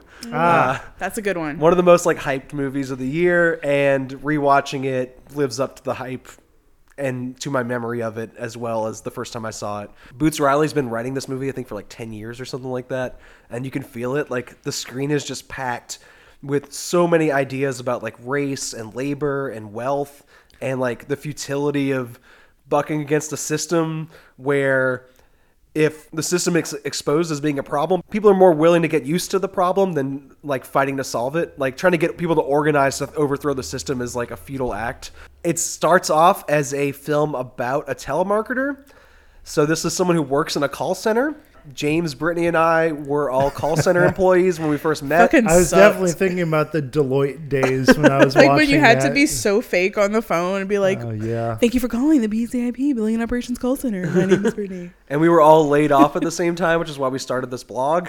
Um, Right. and then the way it starts from that very like familiar corporate gig and then explodes into this like wild weirder. story. I, probably one of the greater twists of the year which mm. can't really spoil that here but just saying that It's haunting. the movie has really big weird ideas and i'm so proud of american audiences for mostly embracing it. Like mm. you would think that kind of a twist would have people like livid at this movie for going too far over the top or too gross and most people seem pretty okay with it which surprises me like i'm glad people have been adventurous and if you want to talk about BlacKkKlansman being like a movie for our times uh, this movie's willingness to throw punches at Amazon for its like slave labor practices and uh, you know just distortion and like perversion of labor. Uh, this movie is really not pulling any punches there. Yeah, Uh, I, love really, it. I really respected its anti-capitalist. Like that seemed like the one of the big themes. And as someone that's sort of critical of capitalism, like I really like where the movie was coming from politically. Mm-hmm. But then, like you said, that twist, man, that is some weird shit, and I've I loved it, and it's so out of left field, and so great. It's uh, weird how it kind of feels like a mainstream movie, even though it's not. Like It did like it was in theaters It for a very really long time, well. and it did really well. Like I said, I'm proud of people for not only going along with the twist, but mostly keeping it under wraps. Like I think most people have been able to walk into it unspoiled, which is kind of amazing. I watched it. I didn't see it in theaters, and I waited till it was on Hulu, and I was like, "Let me watch it." I was like, "What the fuck?" like, Yeah.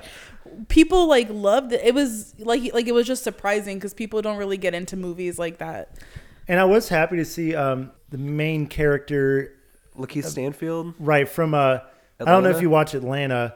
Atlanta's amazing, and he's really great on that show. And it's nice to see him. I was sort of skeptical, like, oh, can he carry a whole movie by himself? And he he does a really good job. And uh, Tessa Thompson, And who was Tessa also in Thompson, too. Annihilation, was in this one as well, and she's always great. They they have a really cute dynamic together. But yeah, the, I think it's the most, I guess, creative or inventive movie. Or uh, I don't know the quite the word for it. Definitely, it feels like cutting edge and something like new and vibrant that haven't really seen a movie like that in some time. You could kind of compare it to Idiocracy, but its politics are way more radical and like Yeah. way more focused. I think. Like Yeah, Idiocracy, is not really smart about the targets it chooses. No, it's just like America's it's punching down. dumb really. and stu- like Yeah. a bunch of dumb, stupid people. This one uses that same bright, like exaggerated satire, and then punching punches up. up. Yeah, Yeah. it's it's really it's going great. out, you know, like you said, capitalism and Amazon and slave labor and all, yeah, all this stuff feels very personal. Yeah. What was your number four? My number four was The Ballad of Buster Scruggs. Haven't Uh, seen it, even though it's been on Netflix for months. God, you son of a bitch. All right. This is the latest film from the Coen brothers, who are definitely some of my favorite directors of all time. And so the basic premise is it's kind of an anthology series of the Old West. So there's like, I think, six different stories. Usually, my problem with anthologies is they're very hit or miss. You know, like few of them will be really good, one will be kind of middling, and then one bad one. And in this film, five out of the six knock it out of the park. And then there's one with James Franco.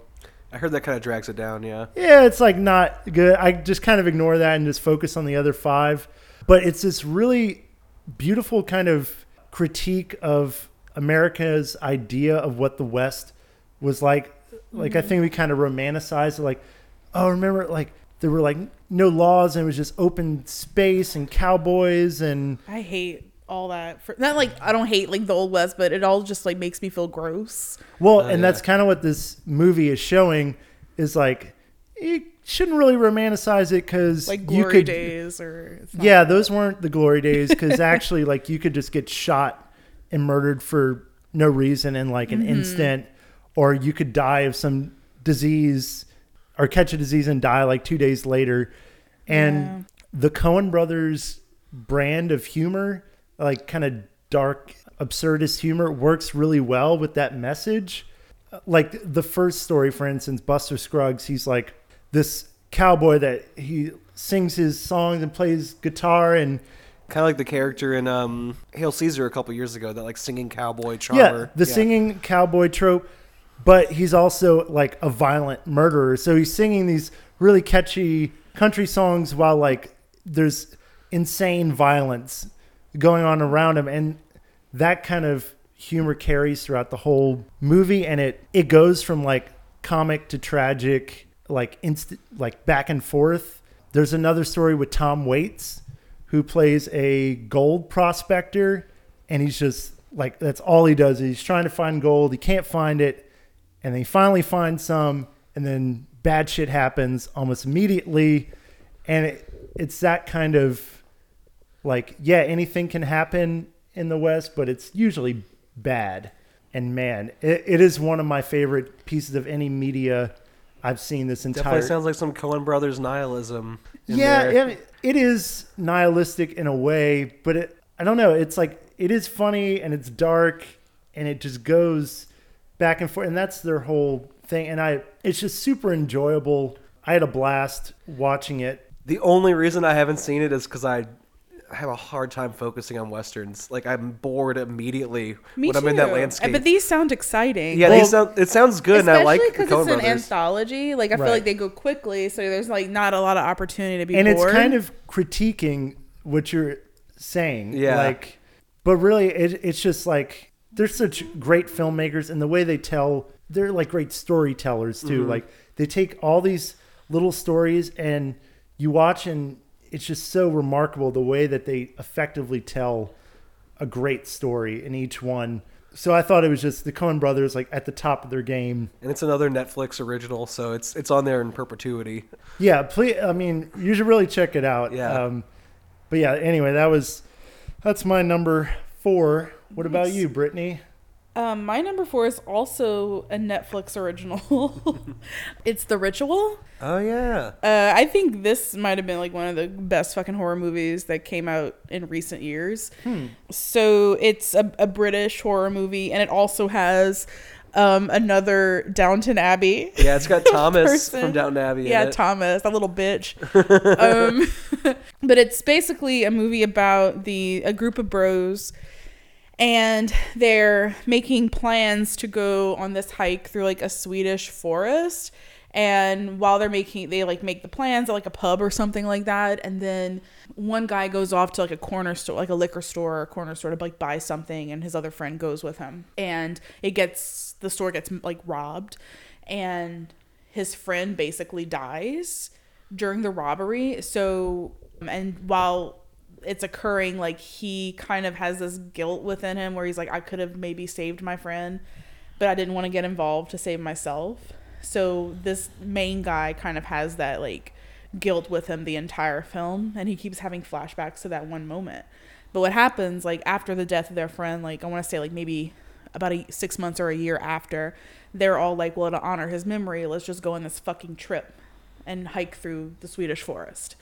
It becomes like a turned up version of the Blair Witch Project, Oh yeah. minus like um No the found cam, footage, yeah. shaky camera shit. It's like they go into the woods and then they see this like elk that's gutted and tied up to a tree. And they're like, oh, it must be like some hunters or something. And then the whole time I'm like, oh my God, no. Like somebody's worshiping some weird shit. Get It's the fuck out. Another cult movie, yeah. Yes. And then they like hear shit in the woods and then they they happen upon a abandoned like cabin and whenever you go inside there's a bunch of crazy shit made of twigs and it's terrifying like there's this thing where it looks like a headless person but it's a tree stump with like twigs coming out like hands And tree antlers. I mean, uh, deer antlers attached to its hands. kind yeah. of like little otic.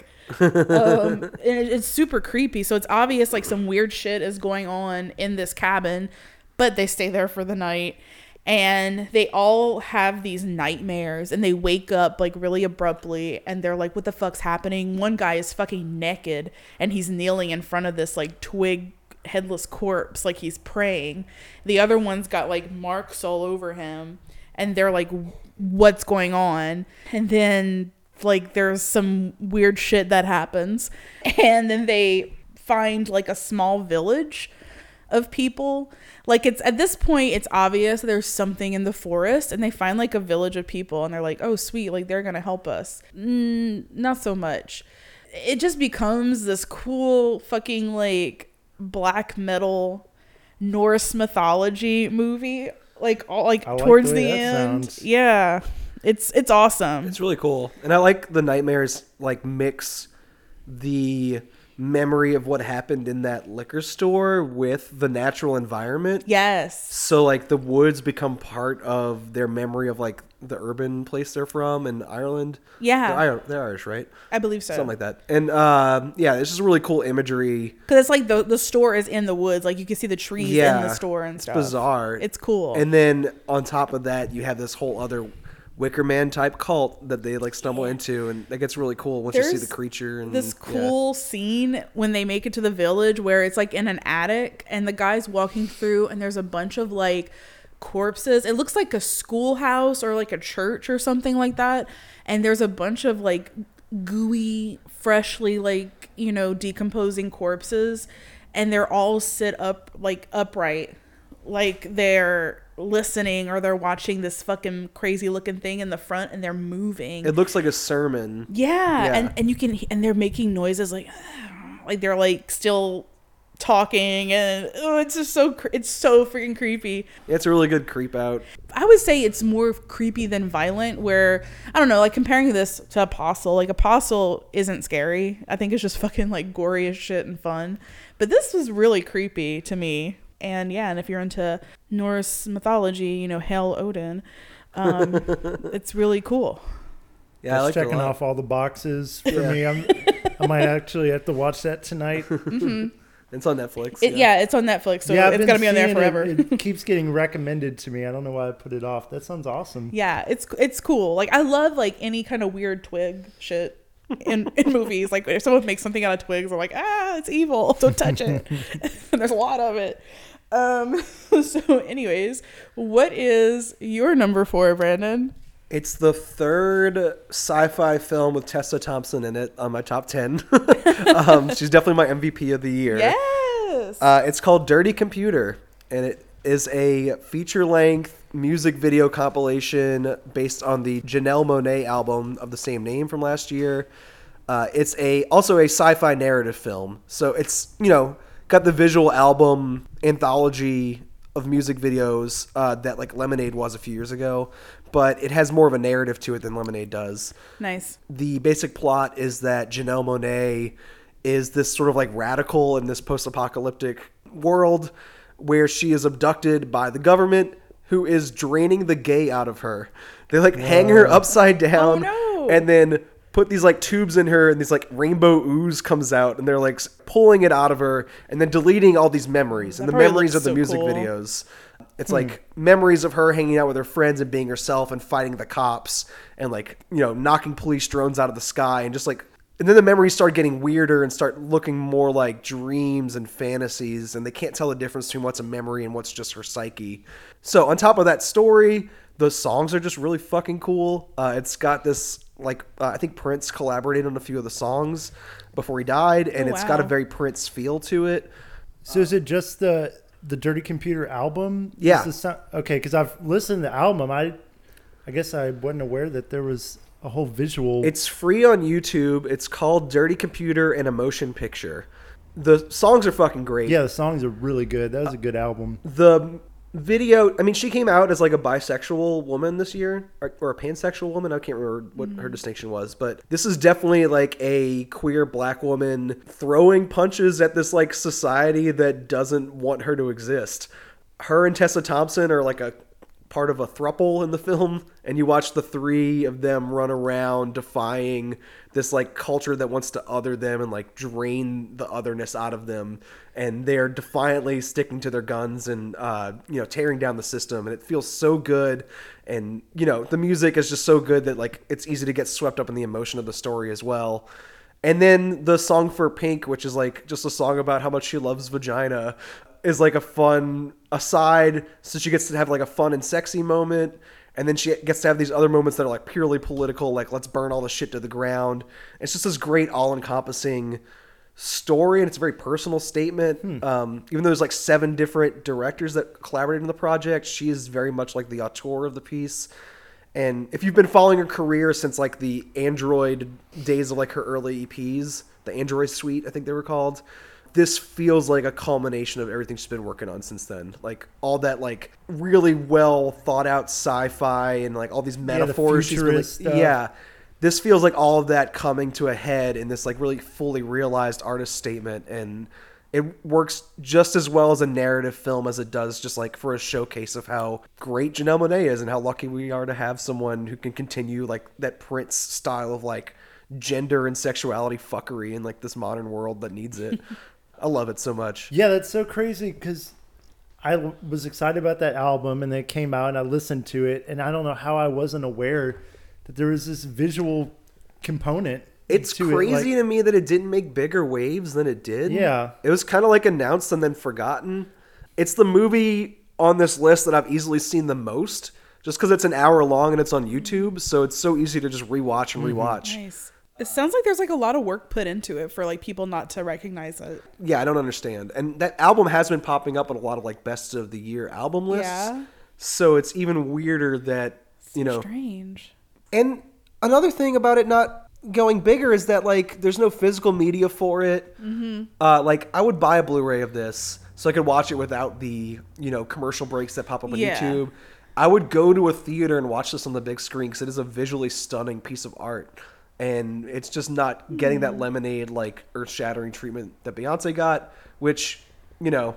It's a few years later, so I guess it's less of a form breaker in that way. But it's it's a really great film. It is interesting that it's in your top 10 films and it's kind of it seems like it's blurring the line of or even bringing up the question like what is a film exactly if it's not if it's never released in theaters and it's you can only watch it on like YouTube it, it seems like some weird gray area like I it's definitely a film Yeah, but and- not in some traditional sense And I feel especially confident about this one because it is a narrative piece. But, it's not just like an extended music video. There's a narrative arc to it. but we're also living in a time where a lot of our favorite movies aren't going to theaters at all Right. they're going straight to Netflix. or Yeah, a lot straight- of our yeah. ones are Netflix. It's just a list. changing landscape.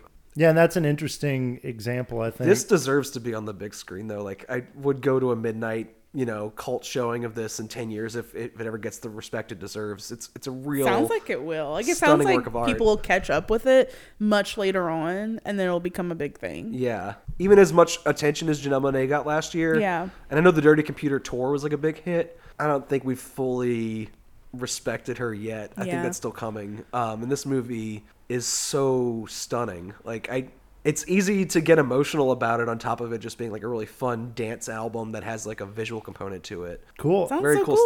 stuff. Yeah, I'm Queer YouTube later. Afrofuturist sci-fi music videos. Sold. Yeah, like watch it. Yeah, there's been some. It's been a good year for like you have that. You have Sorry to Bother You. Even Black like Black. Yeah, Black Panther. I would throw in like even BlacKkKlansman. I, I'm not a witch. Two, I would throw in like.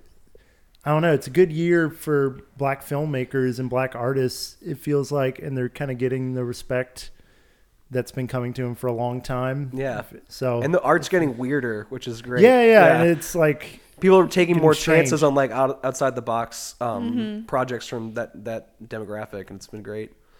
Uh, what was your number three, James? Well, so my number three, and we've talked about it a bunch, so I don't know if I can find much more to say, but Annihilation. Well, I guess one thing that we haven't really talked about with it is, and maybe you would know this, Brandon, was it successful at the box office? No, it bombed. That's what I, because I remember reading an article when it first came out that was kind of discouraging because after Ex Machina, the studio gave him like a lot of money to make this Annihilation. It is definitely one of the best movies of the year, but nobody went and saw it. And now I'm sort of concerned that big studios aren't going to give money to these kind of films. And I think that that's really sad. And I wish more people went to go see this because it's like the, the studios are the one that kind of have the power. And if they're not going to give the money to a great filmmaker like this to do what he wants, I just feel like that's really a shame. Yeah, I don't know if you have any thoughts uh, on that. Most like top grossers of the year are gonna be superhero movies, franchises, reboots, sequels, stuff that people know are a sure thing. Because going to the movies is expensive, Right. Especially if you're gonna like take your kids and get popcorn and all that stuff. So people are more interested in having a sure thing, and they'll take a chance on a movie like, oh, I'll see that if it's any good when it's on Netflix. And it's like, well, n- they're gonna stop making them if you don't go out to see them. So Yeah, and that's my fear. This felt so Annihilation feels so bold and cutting edge, and it's beautiful, and you could tell it cost a lot of money, and it mm-hmm. used it. It used every penny of it, you know, to get across that vision. But it also makes me a little scared because it bombed so hard that we're not going to see these kind of really cutting edge sci-fi, big budget films in the future. So, That sounds like a sci-fi movie in itself. right? Imagine a world without any science fiction. not yeah, but yeah, not to. We've already talked about why it's so yeah, Great and fantastic. It's just a fantastic. beautiful, stunning film that I would love to continue to see uh, films like that on the big screen. I hope that like rely on Netflix to keep putting this stuff out. like a Yeah. theater like Broader Prytania will bring it back or something for some kind of fucking series. If I would love gets- to see that on the big screen, and I like. I think that's like my regret of 2018 is if it not gets some it. kind of awards play, but I really don't even see that happening. Yeah. I don't see it. Yeah, Maybe for like visual effects, but those aren't usually the ones that go into like Oscar showcases. yeah. So. Damn it. So not to end on our discussion of Annihilation on a dour note, but It's still a great film. You can still Yeah. watch it. it's still awesome. Please see We're it. just talking about the truth. yeah. yeah. But anyway, but anyway, yeah, I I loved Annihilation so much. Anyway, so Britnee, what was your number three? My number three, which is one that I did get to see in the movie theater, which was it was probably one of the first movies I saw in theaters this year. Um, Unsane. Oh yeah. Ah, yeah. so good. So um, it's a Steven Soderbergh film that was filmed on an iPhone 7, which you can't really tell. Like it feels. It's I got no almost idea. like a security footage grain to it. But Yeah. those cameras on those iPhones are so nice. And I think too, what he does so well is you take sort of like Tangerine too. Mm-hmm. That's filmed on an iPhone. You take the limitations of the device and make it work for you, not against you. And they're usually mounted to a rig too, so it's not like a shaky handheld iPhone experience. You got this like very like solid object that it's attached to. But yeah, it does the like really digital quality of it, but it, it also feels like kind of grainy. Well, it's a very Um, sickly image, and the world that this is in is a lot of offices and like medical just facilities. grainy places. Yeah, Yeah. it fits, So it- it, it fits the fits. environment. Yeah, you can nothing can make that shit look beautiful. But this film also stars Claire Foy, and I feel like she has had a very good year. hell yeah. but she's in this movie and she works in an office and she's like recently like you can she's living on her own. She's like moved away from something. And you find out that she used to have like a stalker and she moved to a different place to like kind of get away from him and start anew. And she starts to see a therapist and it's a therapist at like a behavioral health facility and she is signing something. I don't really remember like what she thought she was signing but what she is signing is she's voluntarily admitting herself into this mental institution which she did not intend to do. And the way they worded the documentation to her that's not what they were selling her. It's a bureaucratic insurance scam. Yes, which happens all the fucking time, which is terrifying. so this movie, like, I think I had to double my Prozac the day that I saw this because it was so like high anxiety, so intense because like shit like this happens and you're like you're with her while she's going through it. So she's like and she's pissed off cuz she's admitted into a place she didn't want to admit herself into. So the more she voices her like opinion on it and is like I didn't do this. They're like well we're gonna you know keep you here for another week because obviously you're unstable. And then they start like giving her medicine and if she doesn't take her medicine they're like they keep adding on they're like you're not ready to go yet. So she's fucking stuck in there. And like no one can get her out and she's like trying to get in touch with her mother to be like can you you know like to get some kind of help? And then one of the orderlies at this facility is like resembles her stalker. And then she's like, fuck, my stalker's here. So then at that point, you as like someone watching the movie start to question like, is she legitimately crazy? And should she be in there? Or like, is this horrible thing really happening to her? So there's a big part of the movie where you don't know to believe her or you don't know if she is legitimately like mentally ill and something's going on. So it's ah, it, it's so scary, and yeah, the big reveal at the end is pretty fucking insane. Yeah. for sure. It's a funny movie for like both being like basically genre trash, like leaning into the worst cliches about like mental institution patients and you know stalker horror kind of stuff, and then also this really smart political satire about like the bureaucracy of insurance scams and Right. uh, how women are disbelieved when they like raise a red Exactly. flag. I really liked it. It's like at my like number twelve. It's like just it's on my top ten, but I really like it a lot. it. Yeah. It's just very unique. Like it's it kind of sits there on its own as far as like psychological thrillers go. And I think that's what Steven Soderbergh does so well is like he's probably the most or one of the most experimental filmmakers. Like mm-hmm. everything, I don't know. It always seems like he's toying with some new ideas, some new like gimmick to like put limitations on himself to like see how he can work with it and he- he usually is like pretty successful and this is like a good example where he takes like you were saying like kind of just your normal trashy idea of like i'm in a mental institution and like my stalkers Is she Here- crazy or isn't she crazy? Right. Yeah. but i love how it it ends up like because i've seen a lot of these movies where it's like oh no she's crazy it's all in her head and this one's like nah that's actually like her stalker dude he Yeah. works there and so it just makes it so much more like real He is like the creepiest fucker ever, too. Yeah, there there's some really. I saw the movie that came out in like January, right? Yeah. That was a long time Yeah, ago. yeah. Yeah. It was beginning year. of the So year. it, it's been a while since I've seen it, but I just remember a lot of like really intense scenes. just very ugly close-ups of people in that like sickly like iPhone grain. It's yes, a you really can see like every movie. freckle in It everyone's is face. it is ugly.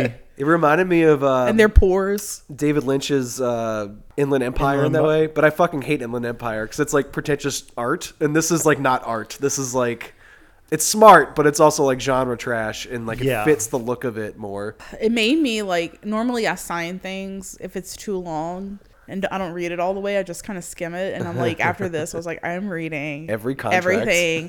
yeah, because like the company I work for got bought out by another company, so we started doing like all our paperwork for them, and they were like, yeah, just sign right here, and I'm like, excuse me, like give me 30 minutes to read this. Also, I don't want to sign my life away. there's this throwaway gag early in the movie where Claire Foy just says "Hail Satan" for no reason that makes me laugh so hard. She's so funny. Like I, like her as like her character, I would that would be like somebody I'd be friends with, hundred percent. Um. So yeah, that was my number three. What is your number three? It's uh, something I'm surprised hasn't shown up on a list yet, so I assume we're about to talk about it a lot. Uh, it's called Mandy, and it's directed by Panos Cosmatos, um, or Cosmatos. I'm not really sure how to pronounce the name. yeah. You know, director of Beyond the Black Rainbow. And if you've ever seen that movie, you know what his movie is going to look like. Lots Uh, of neon reds. yeah, just intense washes of overwhelming monochromatic colors, disgusting hell beasts from other dimensions. Uh, this is set in like an early 80s heavy metal alternate reality. It's another revenge tale, kind of like Upgrade, where um, Nicolas Cage has this idyllic relationship with Andrea Riseborough, Riseborough, mm-hmm. and that blissful honeymoon they're living is taken away from them by these religious acid freaks and these like demon bikers from hell. And Nick Cage has to uh, stage a one-person revenge mission against them using a self-forged axe and a chainsaw and whatever random objects and weapons he can find along the way. It sounds like a badass heavy metal like party banger. Fucking is Because it is. It's also in the second half. it also is a deeply sad empty feeling every Mm-hmm. time he kills somebody he doesn't feel good like Mm-hmm. this is not the mom and dad like fun nick cage cartoon this is like really depressing like doom riffs kind of metal where like yeah, dude. it's just like a further and further descent into the blackest pit of a soul Well, so and i love it so much so to- great to- description. That is a great description. So to kind of combine, because it's my number two. Hell yeah. So it's a nice seg- three, two for me. I love how it's chopped up. The first half feels Mm-hmm. like a really slow art house film, and then the second half is like this fever pitch, violent rampage. Yeah. But like Brandon pointed to, I, and a lot of it has to do with the soundtrack. The soundtrack, which features Johann Johannesburg. It says Didn't he pass Johann away Jóhannsson. this year? Or Jóhannsson, yeah. he died in 2018, huh? Yeah, this was his final score, I believe, and he also collaborated with members of Sunn O))). Sunn O))), who, if you're not familiar, they pr- wear like uh, cloaks and they play super loud Funeral Doom. funeral doom, just like really bass heavy. Yeah. and they're all over the soundtrack of this movie. Yeah, it's more doom. Like if you're talking about subgenres of metal, it's more Mm-hmm. doom than like your typical heavy metal, Right. Because it's so depressive. It's got that stoner metal pacing where it's just like the downbeat comes like what, like a half tick later than you expect. It goes Yeah. so well. Like there's one of my favorite scenes in the entire movie is when he's going through this tunnel on this ATV and there's just that like fucking doom metal playing in the background. It's like whoa. It's just and honestly, like they don't actually do much for like I've listened to some Sunn O))) records and it's good like headphone stuff and I guess you have to see it live because you can feel it in your chest. But like um, they've never really done it for me. It feels like too abstract, but somehow seeing it with the images in this movie really brought it to like a whole nother level. And holy shit, yeah, it's just like metal as fuck, dude. This movie is so mm-hmm. fucking metal. I think one of the first episodes last year we did, I made Joe watch Deathgasm. I was like, Yeah, this is the most I metal love movie I've Deathgasm. ever seen, and I think Mandy's more metal. It's like Yeah, yeah, it is. Deathgasm's like It's number truly two. metal. Yeah. Yeah. It's not Yeah. like some kind of not that Deathgasm is like poser in any way, but Yeah. this feels more like Put a poser. yeah, it's a poser metal movie. This is more like ethereal, deep, heavy, Yeah, dark, like what metal what is metal's about. truly at its yeah, core. it's about misery.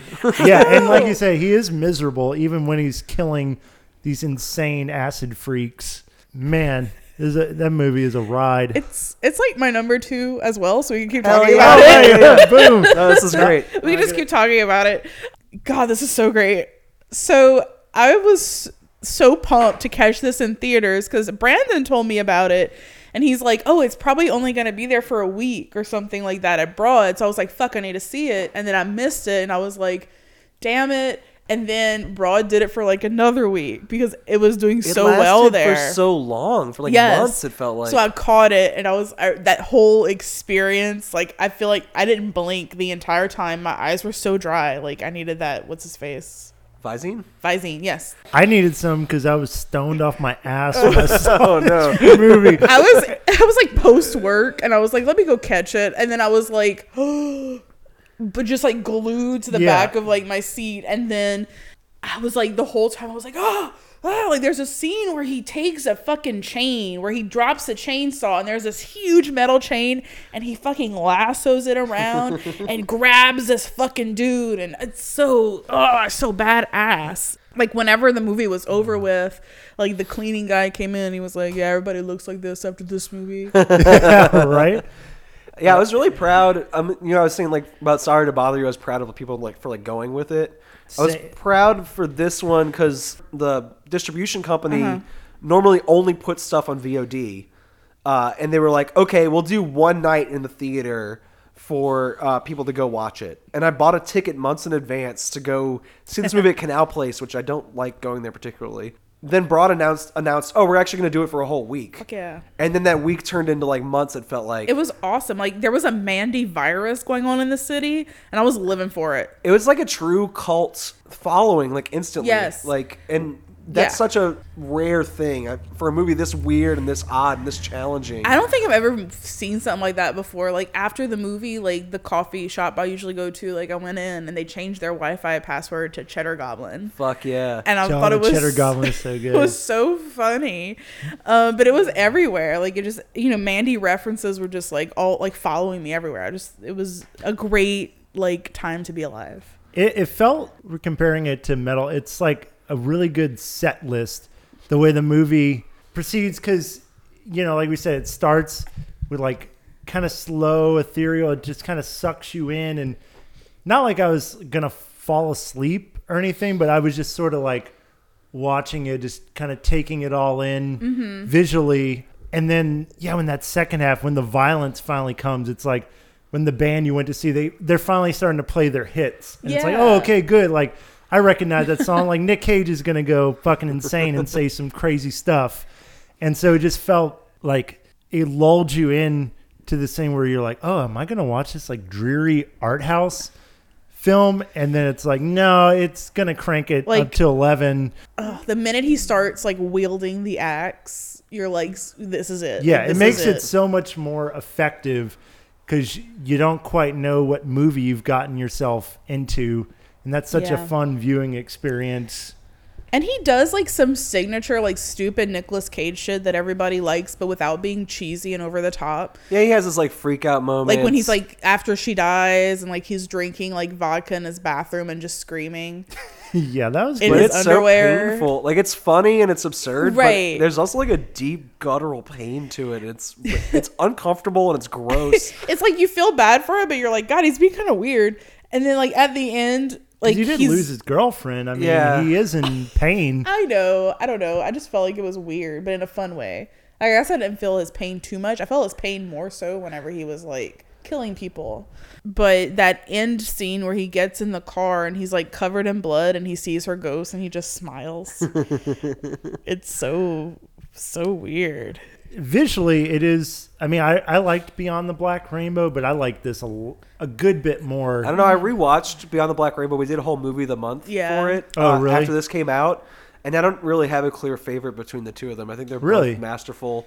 It had just been a few years since Beyond the Black Rainbow came out. I was like, oh, that one wasn't as emotional, or it wasn't as like well thought out. And then you rewatch, you're like, oh no, it's it's there. I I, I recommend revisiting it in, in retrospect of this film. I think they pair well together. That director, do you know the director's name? Panos Cosmatos. Cosmata? Okay. His dad uh, directed Cobra with uh, Sylvester Stallone. Isn't That's that fucking weird? Yeah. That's so bizarre.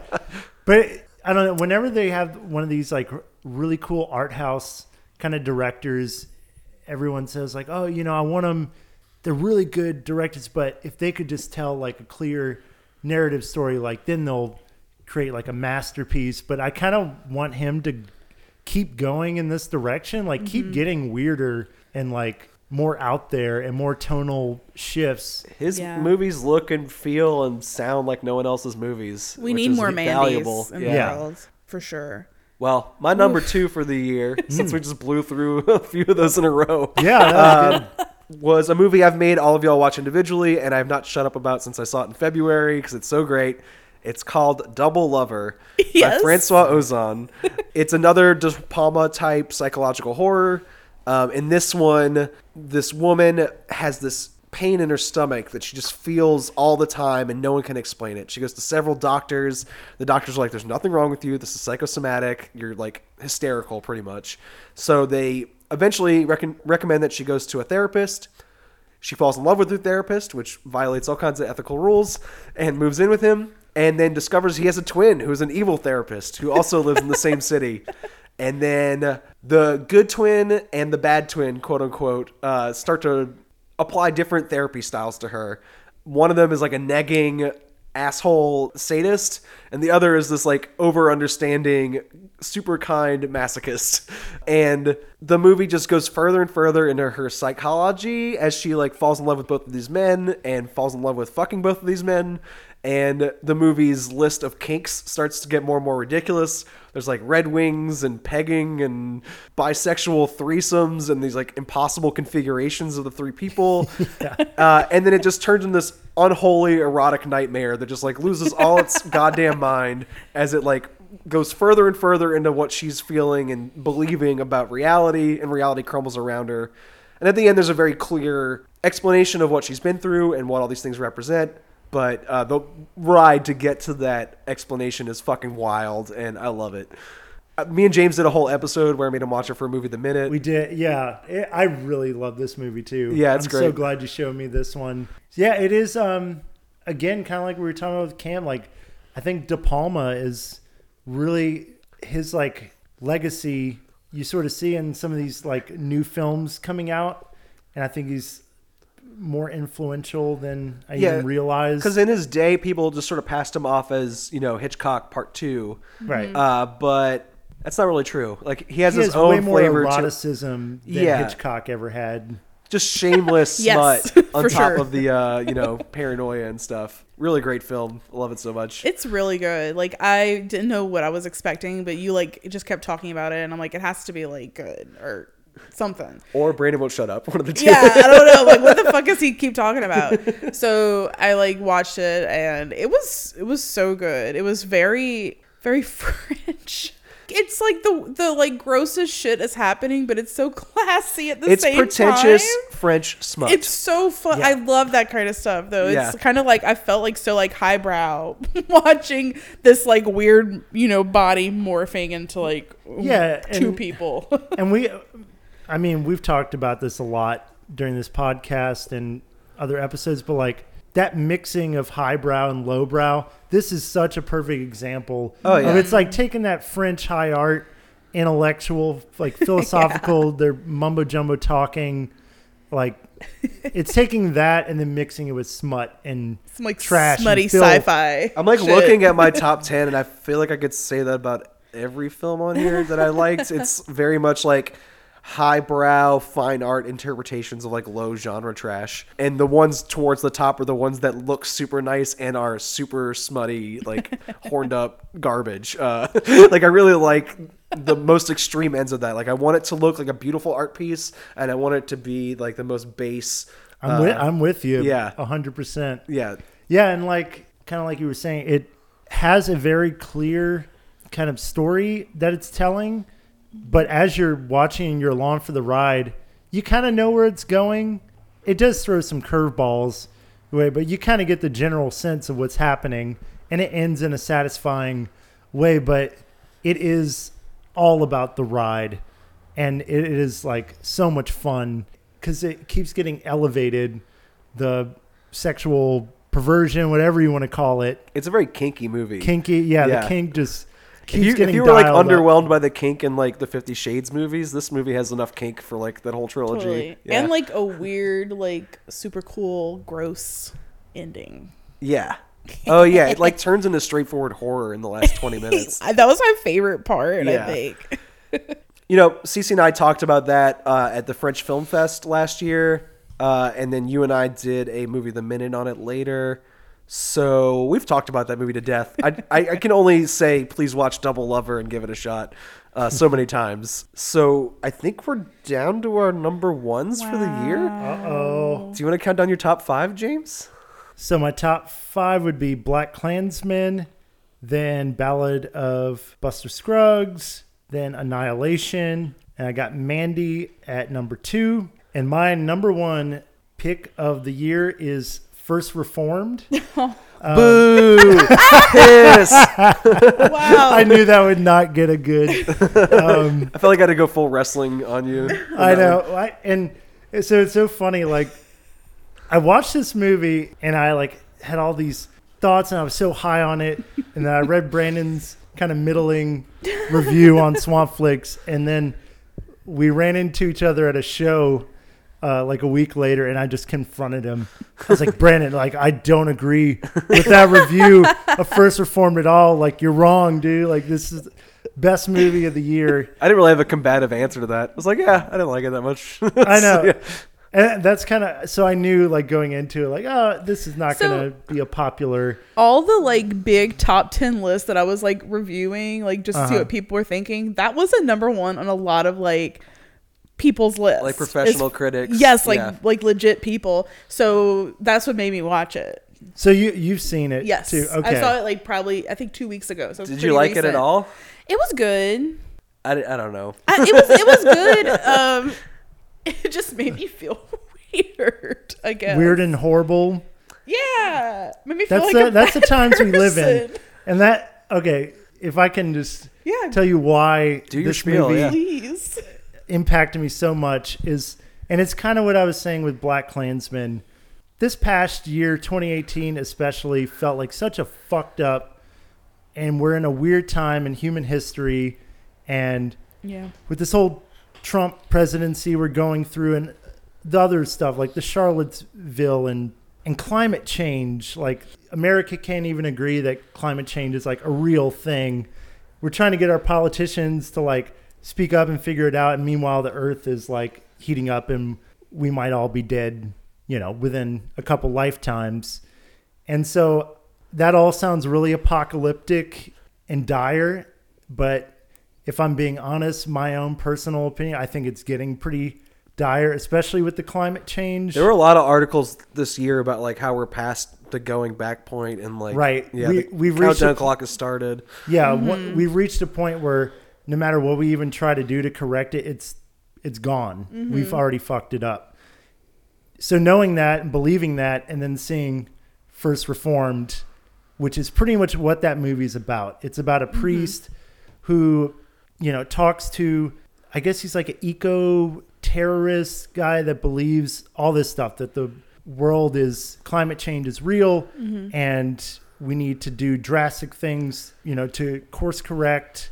And basically, the guy gives up hope. He commits suicide and he kind of passes along his mission to Ethan Hawke, mm-hmm. who is this priest who's struggling with his faith. And he's, you could tell he kind of knows that it's true what the guy's saying, but he also believes in God and that God has a plan and he's trying to like parse that out and like it's a crisis of faith movie, but it's also about where our politics are at in 2018 and how we're living in really extreme polarized times. And I thought that this movie, don't get me wrong, Mandy and the Double Lovers and all that, they're fucking great. they're fun, awesome movies, but they're diversions. And this felt like a movie, and why I put it on number one, it felt like it's so fucking important, and it is about like where we're at as a human race right now in 2018. And so I get why other people would be kind of like, like, oh, I don't go to the movies to like, I don't want to think about that kind of shit, you know. Mm-hmm. And it and it is like dark and it's a little depressing to think about, but I think it's true. And I think this movie is like fucking important. And I think as years go on, we'll look back and be like, yeah, First Reform like pretty much summed up where we were at in 2018. I mean, it's important, but if you're open to that message, the movie's going to be preaching to the choir. And if you're closed to that message, the movie's not going to change your mind on it. yeah, I Uh, think that's exactly what it's about the divisiveness. Like, there's that scene where he's speaking to some youth ministry, and the one kid is like radical, and he even says, like, you know, oh man, these kids nowadays, like, you know, it's they're all radicalized. It's so black and white. And I, I feel like that was more the movie, I don't think was a message film necessarily about save the planet. Mm-hmm. I think it was like we're so fucked because we're so divided because shit is so black and white, and we if you can't agree that climate change is real are these basic things, how are we going to agree on things that are more like complex? And so it's just kind of saying like, yeah, that divisiveness of like it's black and white is sort of what's driving us against each other. And so like I do get that point, but I feel like that was intentional in the movie. Like of course a liberal is going to see it and it's going to feel like preaching to the choir and someone that doesn't believe in climate change will be like, "Ah, this is a bunch of bullshit. It's so preachy." But that's kind of the point is that there is no coming together. There's no like concessions to be made at this point. We're reaching some bleak like breaking point and we're not going to be able to like come together. hey, that lady had a really cool lamp in her living room too, though. I like I know- that, I, I like know- that lamp a lot. So I hate to like get all super heavy No, it's and true. I could see it. I get what you're saying. you know, as someone that's like really into politics and mm-hmm. philosophy and all that aside, the film itself is beautifully executed and the dialogue is great, the direction's great. But yeah, I picked this as my number one because I felt like it just just sums up so much like where we're mm-hmm. at. And it's a deep, It meaningful is film. 2018 in a It- movie. it's so 20 like this and BlacKkKlansman Yeah. and it, it's sorry to bother you. Those three, especially, I feel like that's where we're Those are political statements. political statements where we of where we're at Yeah. right now. And this one, took the cake. It just kind of reminded me of um, uh, where we were split on a ghost story as well. Where, like. Will Oldham has that speech about like how nothing matters and like anything you do in the long run of scheme of things is completely pointless. And that movie and this movie, the same like pointlessness to me. It was like, well, if that's true, what am I doing watching this instead of something fun with the few minutes I have left alive? And uh, yeah, the, the it's not trying to like enact change or get you to like, I need to go protest this or that. no, it's more of a hopeless feeling. I, yeah, and I don't know the the distractions that come in this movie. I think work. I really like the ending a lot, and I really like the levitation scene. Oh, the levitation scene was The so levitate- great. oh, it's, uh, it was that's pretty one of my favorite scenes. and I really like that lamp. I'm not even exaggerating. There's like this eyeball lamp that hangs Yeah. out. It looks fucking cool. I cool. know what you're talking about. Yeah, But I don't know. It, it didn't really amount to much to me personally. I respect its politics, and I like the idea of like what it's going for. I just didn't really like connect with it emotionally or anything. that's fair. Yeah. I liked the like whole religious aspect of it too, like how when he starts to like voice his opinion to that other pastor, he gets like shut Cedric down. the Entertainer, which where- is such a great casting. so weird but he was so good in that in that role but it's it's kind of like how they kind of look down on him like oh you're the priest for like a tourist church you Right. know and they kind of shit on him and ignored him and like tried to keep him silent and i'm just kind of like wow like i wonder i mean obviously that shit probably does go on but Well, no, yeah. no one ever explores that in film like he tells him like basically that the church is a business and we have to like make money. And yeah if i it's have like to really sad. It is sad and but it's And true. true, yeah. and he's just like yeah well you know we kind of have to sell our soul to these corporations so we can have these huge mega churches. And who are you Fuck. working in this little like the mega church is like the equivalent of a haunted house yeah to it's- me it's they're so terrifying. terrifying But yeah, he kind of like Ethan Hawke's character Mhm. is pleading. He has this like very pure view Right. of what the church should which be. is he's yeah like his views so godly and it seems like you know right what jesus it- would do But Cedric the Entertainer is like telling him, no, the world's more complex than that, and that Yeah. also ties into the whole political message about like climate change Uh-huh. too. Of like you have people on one side that are saying we need to save the earth, and then you have people like, well, it's a complex issue, and of course people need their cars, and we need factories, and Right. you know, and so that's sort of the debate. But again, I think the whole central point is how do you marry those two, and how do you come to any common understanding? That's why 2018 sucked, and I Yeah, hope 20 totally. and I hope 2019 is a better year. yeah, all those articles about like the world is literally ending around us were pretty fucking grim. Yeah. which is why I need Paddington 2s to like, oh god yeah you know, pump me back up. so it's like a, a good double feature like first reform to get fucking woke and then paddington 2 so you can sleep without look, crying I'm- and I'm not trying to say like I want all my movies to be. Yeah, like yeah, yeah, this, I get it. You know, part of me uh, wants to put like Mandy as the number one because it's the most fun I had Mhm. in the theater all year. But if films are supposed to like awaken something in, a, in us and create empathy, then this is like I feel like important in that distinction because Yeah. it's like we need to find a way to empathize with people that are on the other side of this seemingly black or white Mhm. issue. Anyway, First Reform, that's my number one.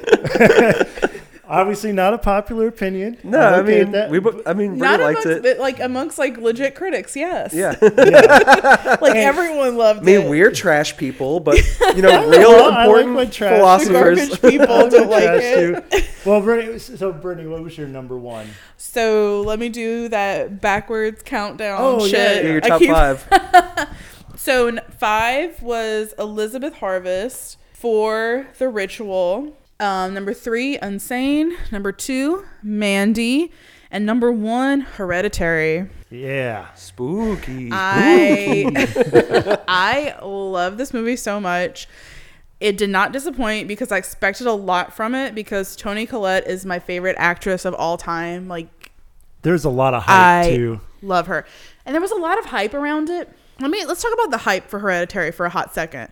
Because I thought it was so smart in how they marketed this movie. Mm-hmm. Because there's an individual that shows up in all the advertising for it and they die early on in the film.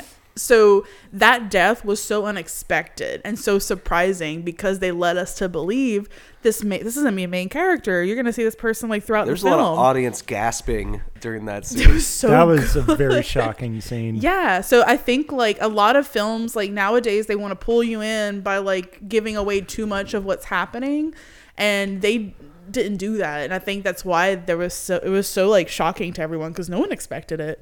But everybody was pretty good about keeping the secret.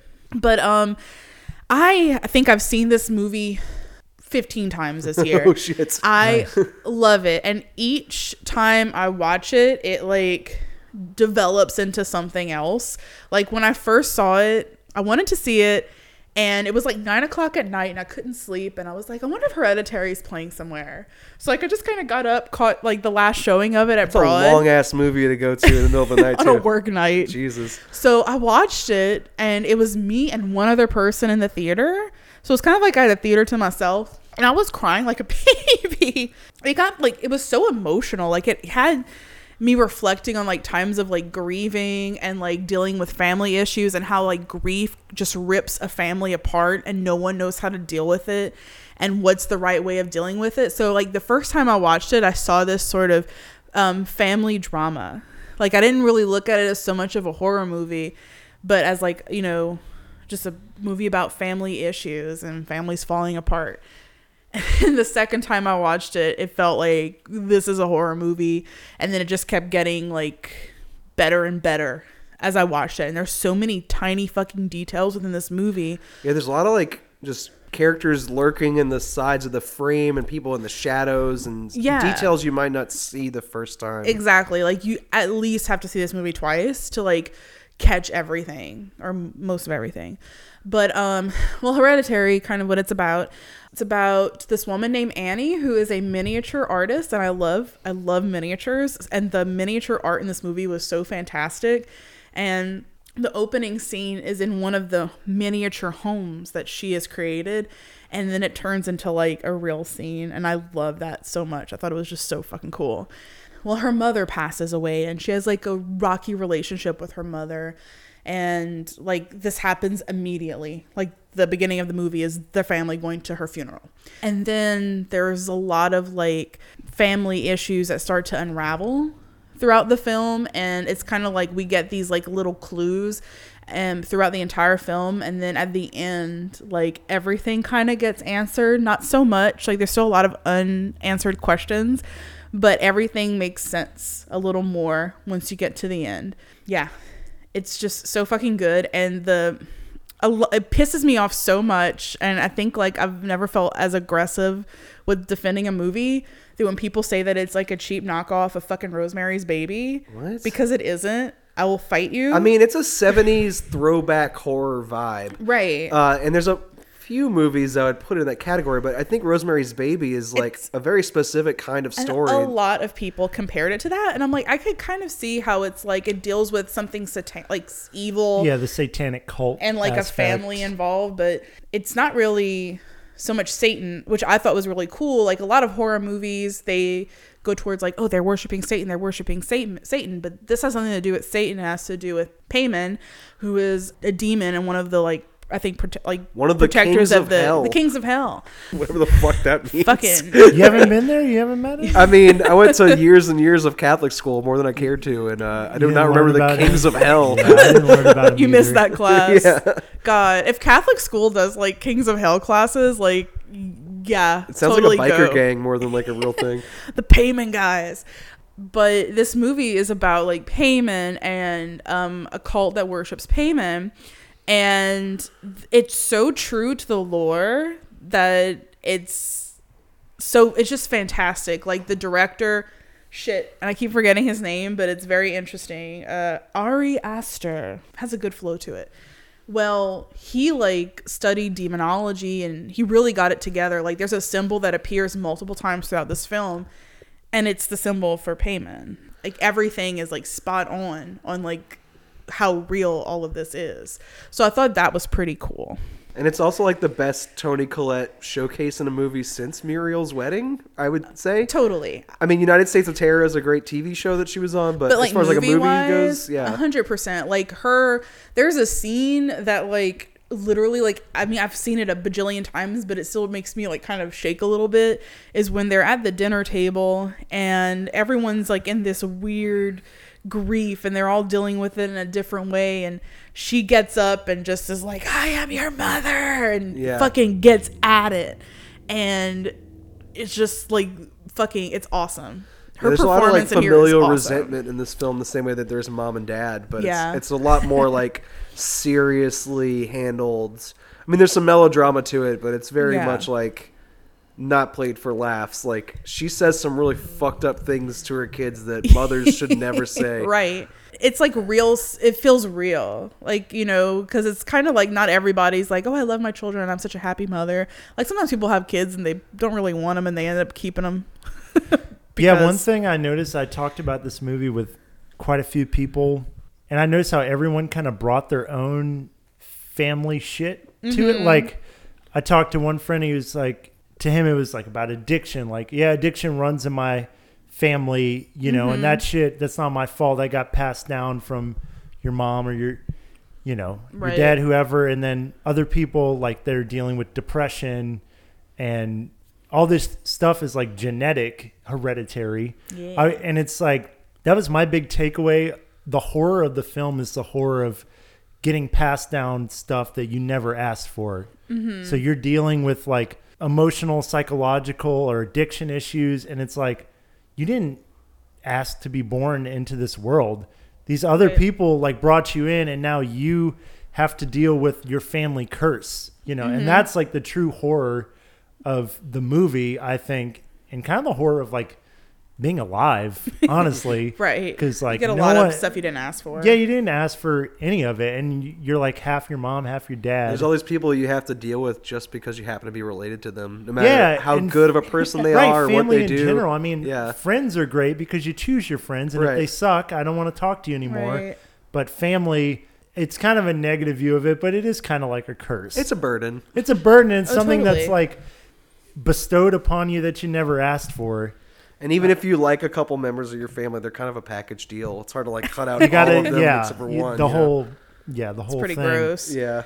yeah that's that's kind of like um how i felt with it because like we I, i've lost like family members and then i just like watch our family just like fucking tear each other apart until like no one fucking talks to each other anymore Mm-hmm. so the whole hereditary thing was like really reflective of like how like nobody could sort of handle their grief after these like prominent people in our family passed away and they just ended up like losing it I, I struggled a little bit with this one the, the couple times I've watched it because the first hour has no score really. There's a lot of like quiet scenes. And then once that familial resentment starts building up, there's more and more of this like atmospheric score. which is really good music And, it, and the music is great. and then good. it ends at its loudest. Like the music like at the end is like deafening. oh totally Uh, yeah, I, I don't know if I'm just like a bad movie watcher or whatever, but without the music, like I had a hard time like latching onto the atmosphere of it. But I feel like the Mm-hmm. atmosphere really builds, and then by the time it ends, uh, it's kind of like the end of The Witch, where it's just like this really lyrical, like Yeah, uh, like a It's really- crescendo. yeah, crescendo comparable to the for it. witch i think like for like horror movie wise like i think i would like put it in whatever the fuck genre the witch is in And uh, the, the genre, the colloquial term is A24 horror because they just happen to be the studio that puts all the shit out. Uh, they're great Yeah, but yeah, I, I think it just requires a little more patience than I have, just to wait for that to build up.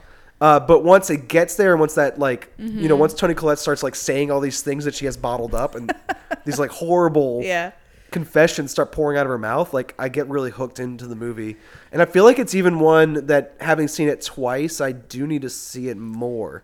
Like it's it's one of the more like I don't want to say frustrating, but one of the more like puzzling experiences of the year, but it's in a rewarding way. Like I, I really Yeah. enjoy it every time I see it. I'm just I don't feel like I fully get a grasp of it. i don't think you're supposed to until like it, it took it took a lot for me to like understand everything that was going on where i'm like you know like why is so charlie is the daughter she's 13 years old and she makes this weird like nervous tick and it's like where is this coming from they never talk about it but then you kind of figure out where it comes from like little things like that like they don't start to make sense until like you really really It's hard not to hear Alyssa Edwards when she does it, which kind of cuts the horror Yeah. down a little bit. It's the That little 13-year-old drag race queen. tongue pop. Yeah, I I was gonna mention like because you were talking about grief, and that there's a scene in there where after the character dies, Mm-hmm. and mom goes out to the car. oh yeah That's, that's I, I've thought about that scene a lot since this, and how I think other filmmakers might want to shoot it in a different way, but by keeping the camera just on the son and the dread of hearing his mom walk outside right hear the car door or open, hear her scream, and you're just seeing him laying in bed. Yeah. That scene like affected me so much because like haunting yeah, because that's like what dread and fear.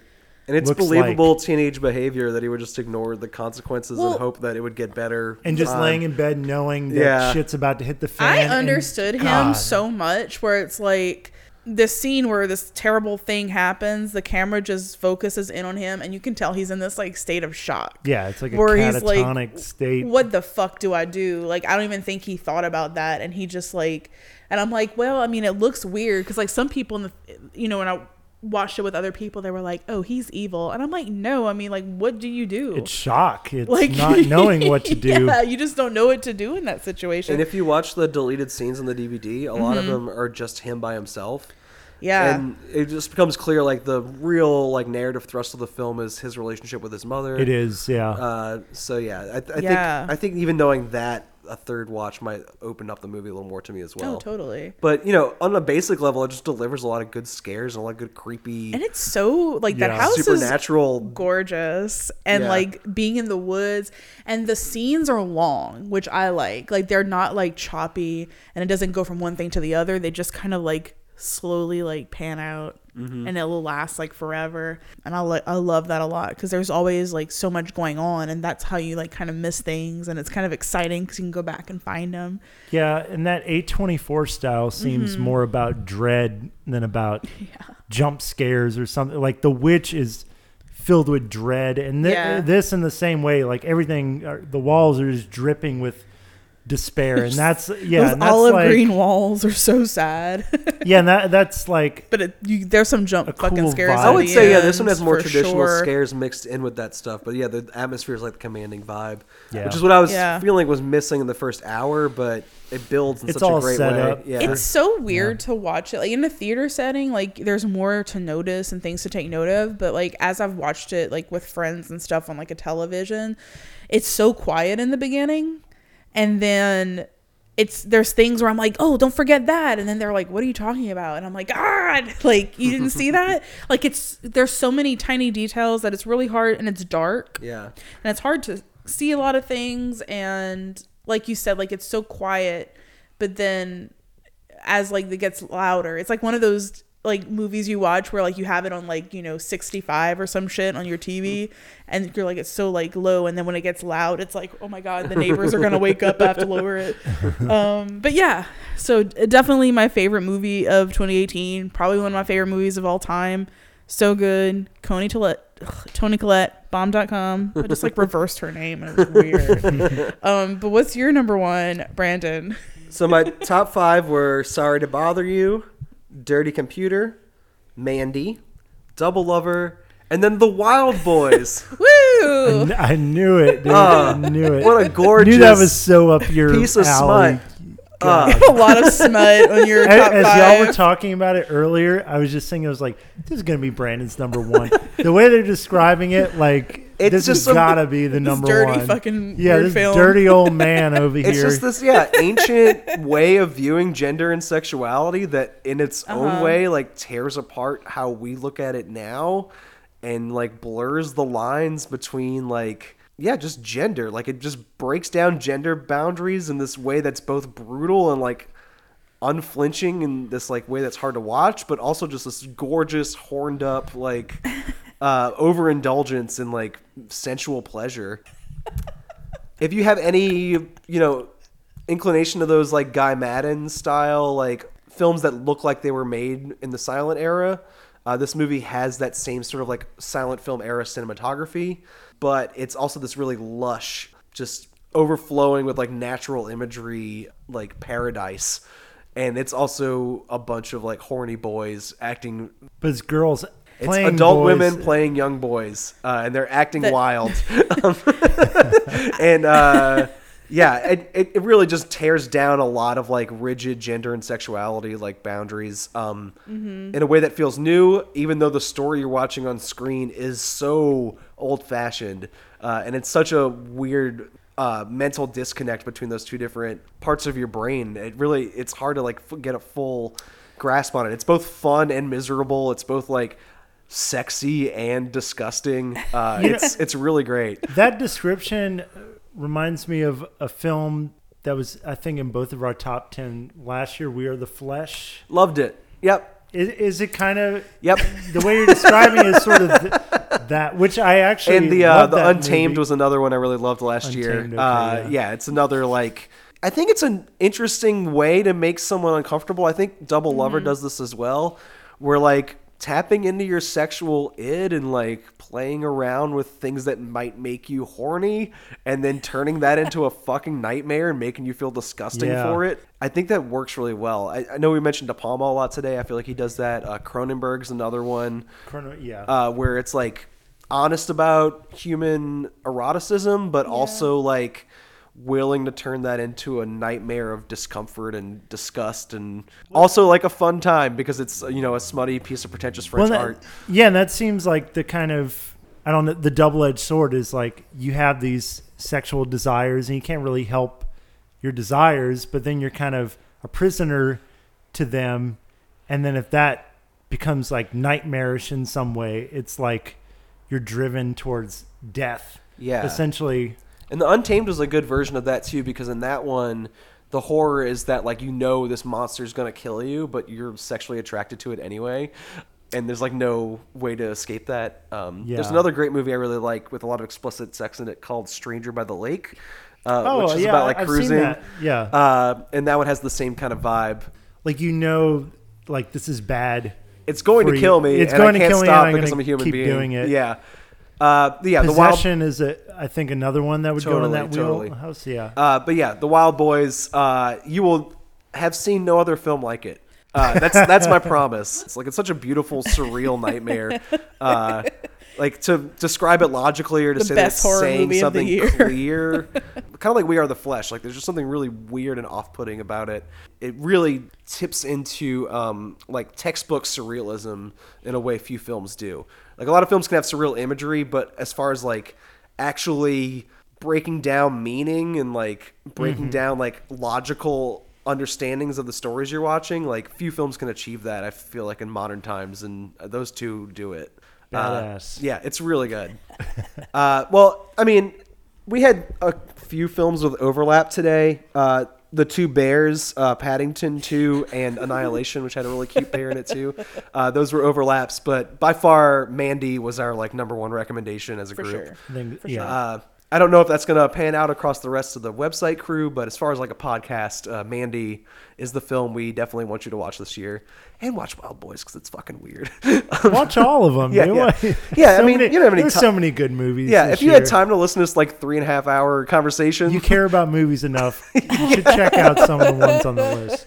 And uh, we'll come back in a couple weeks with some honorable mentions, uh, so that you can you know add even more movies to that impossible list of things to watch.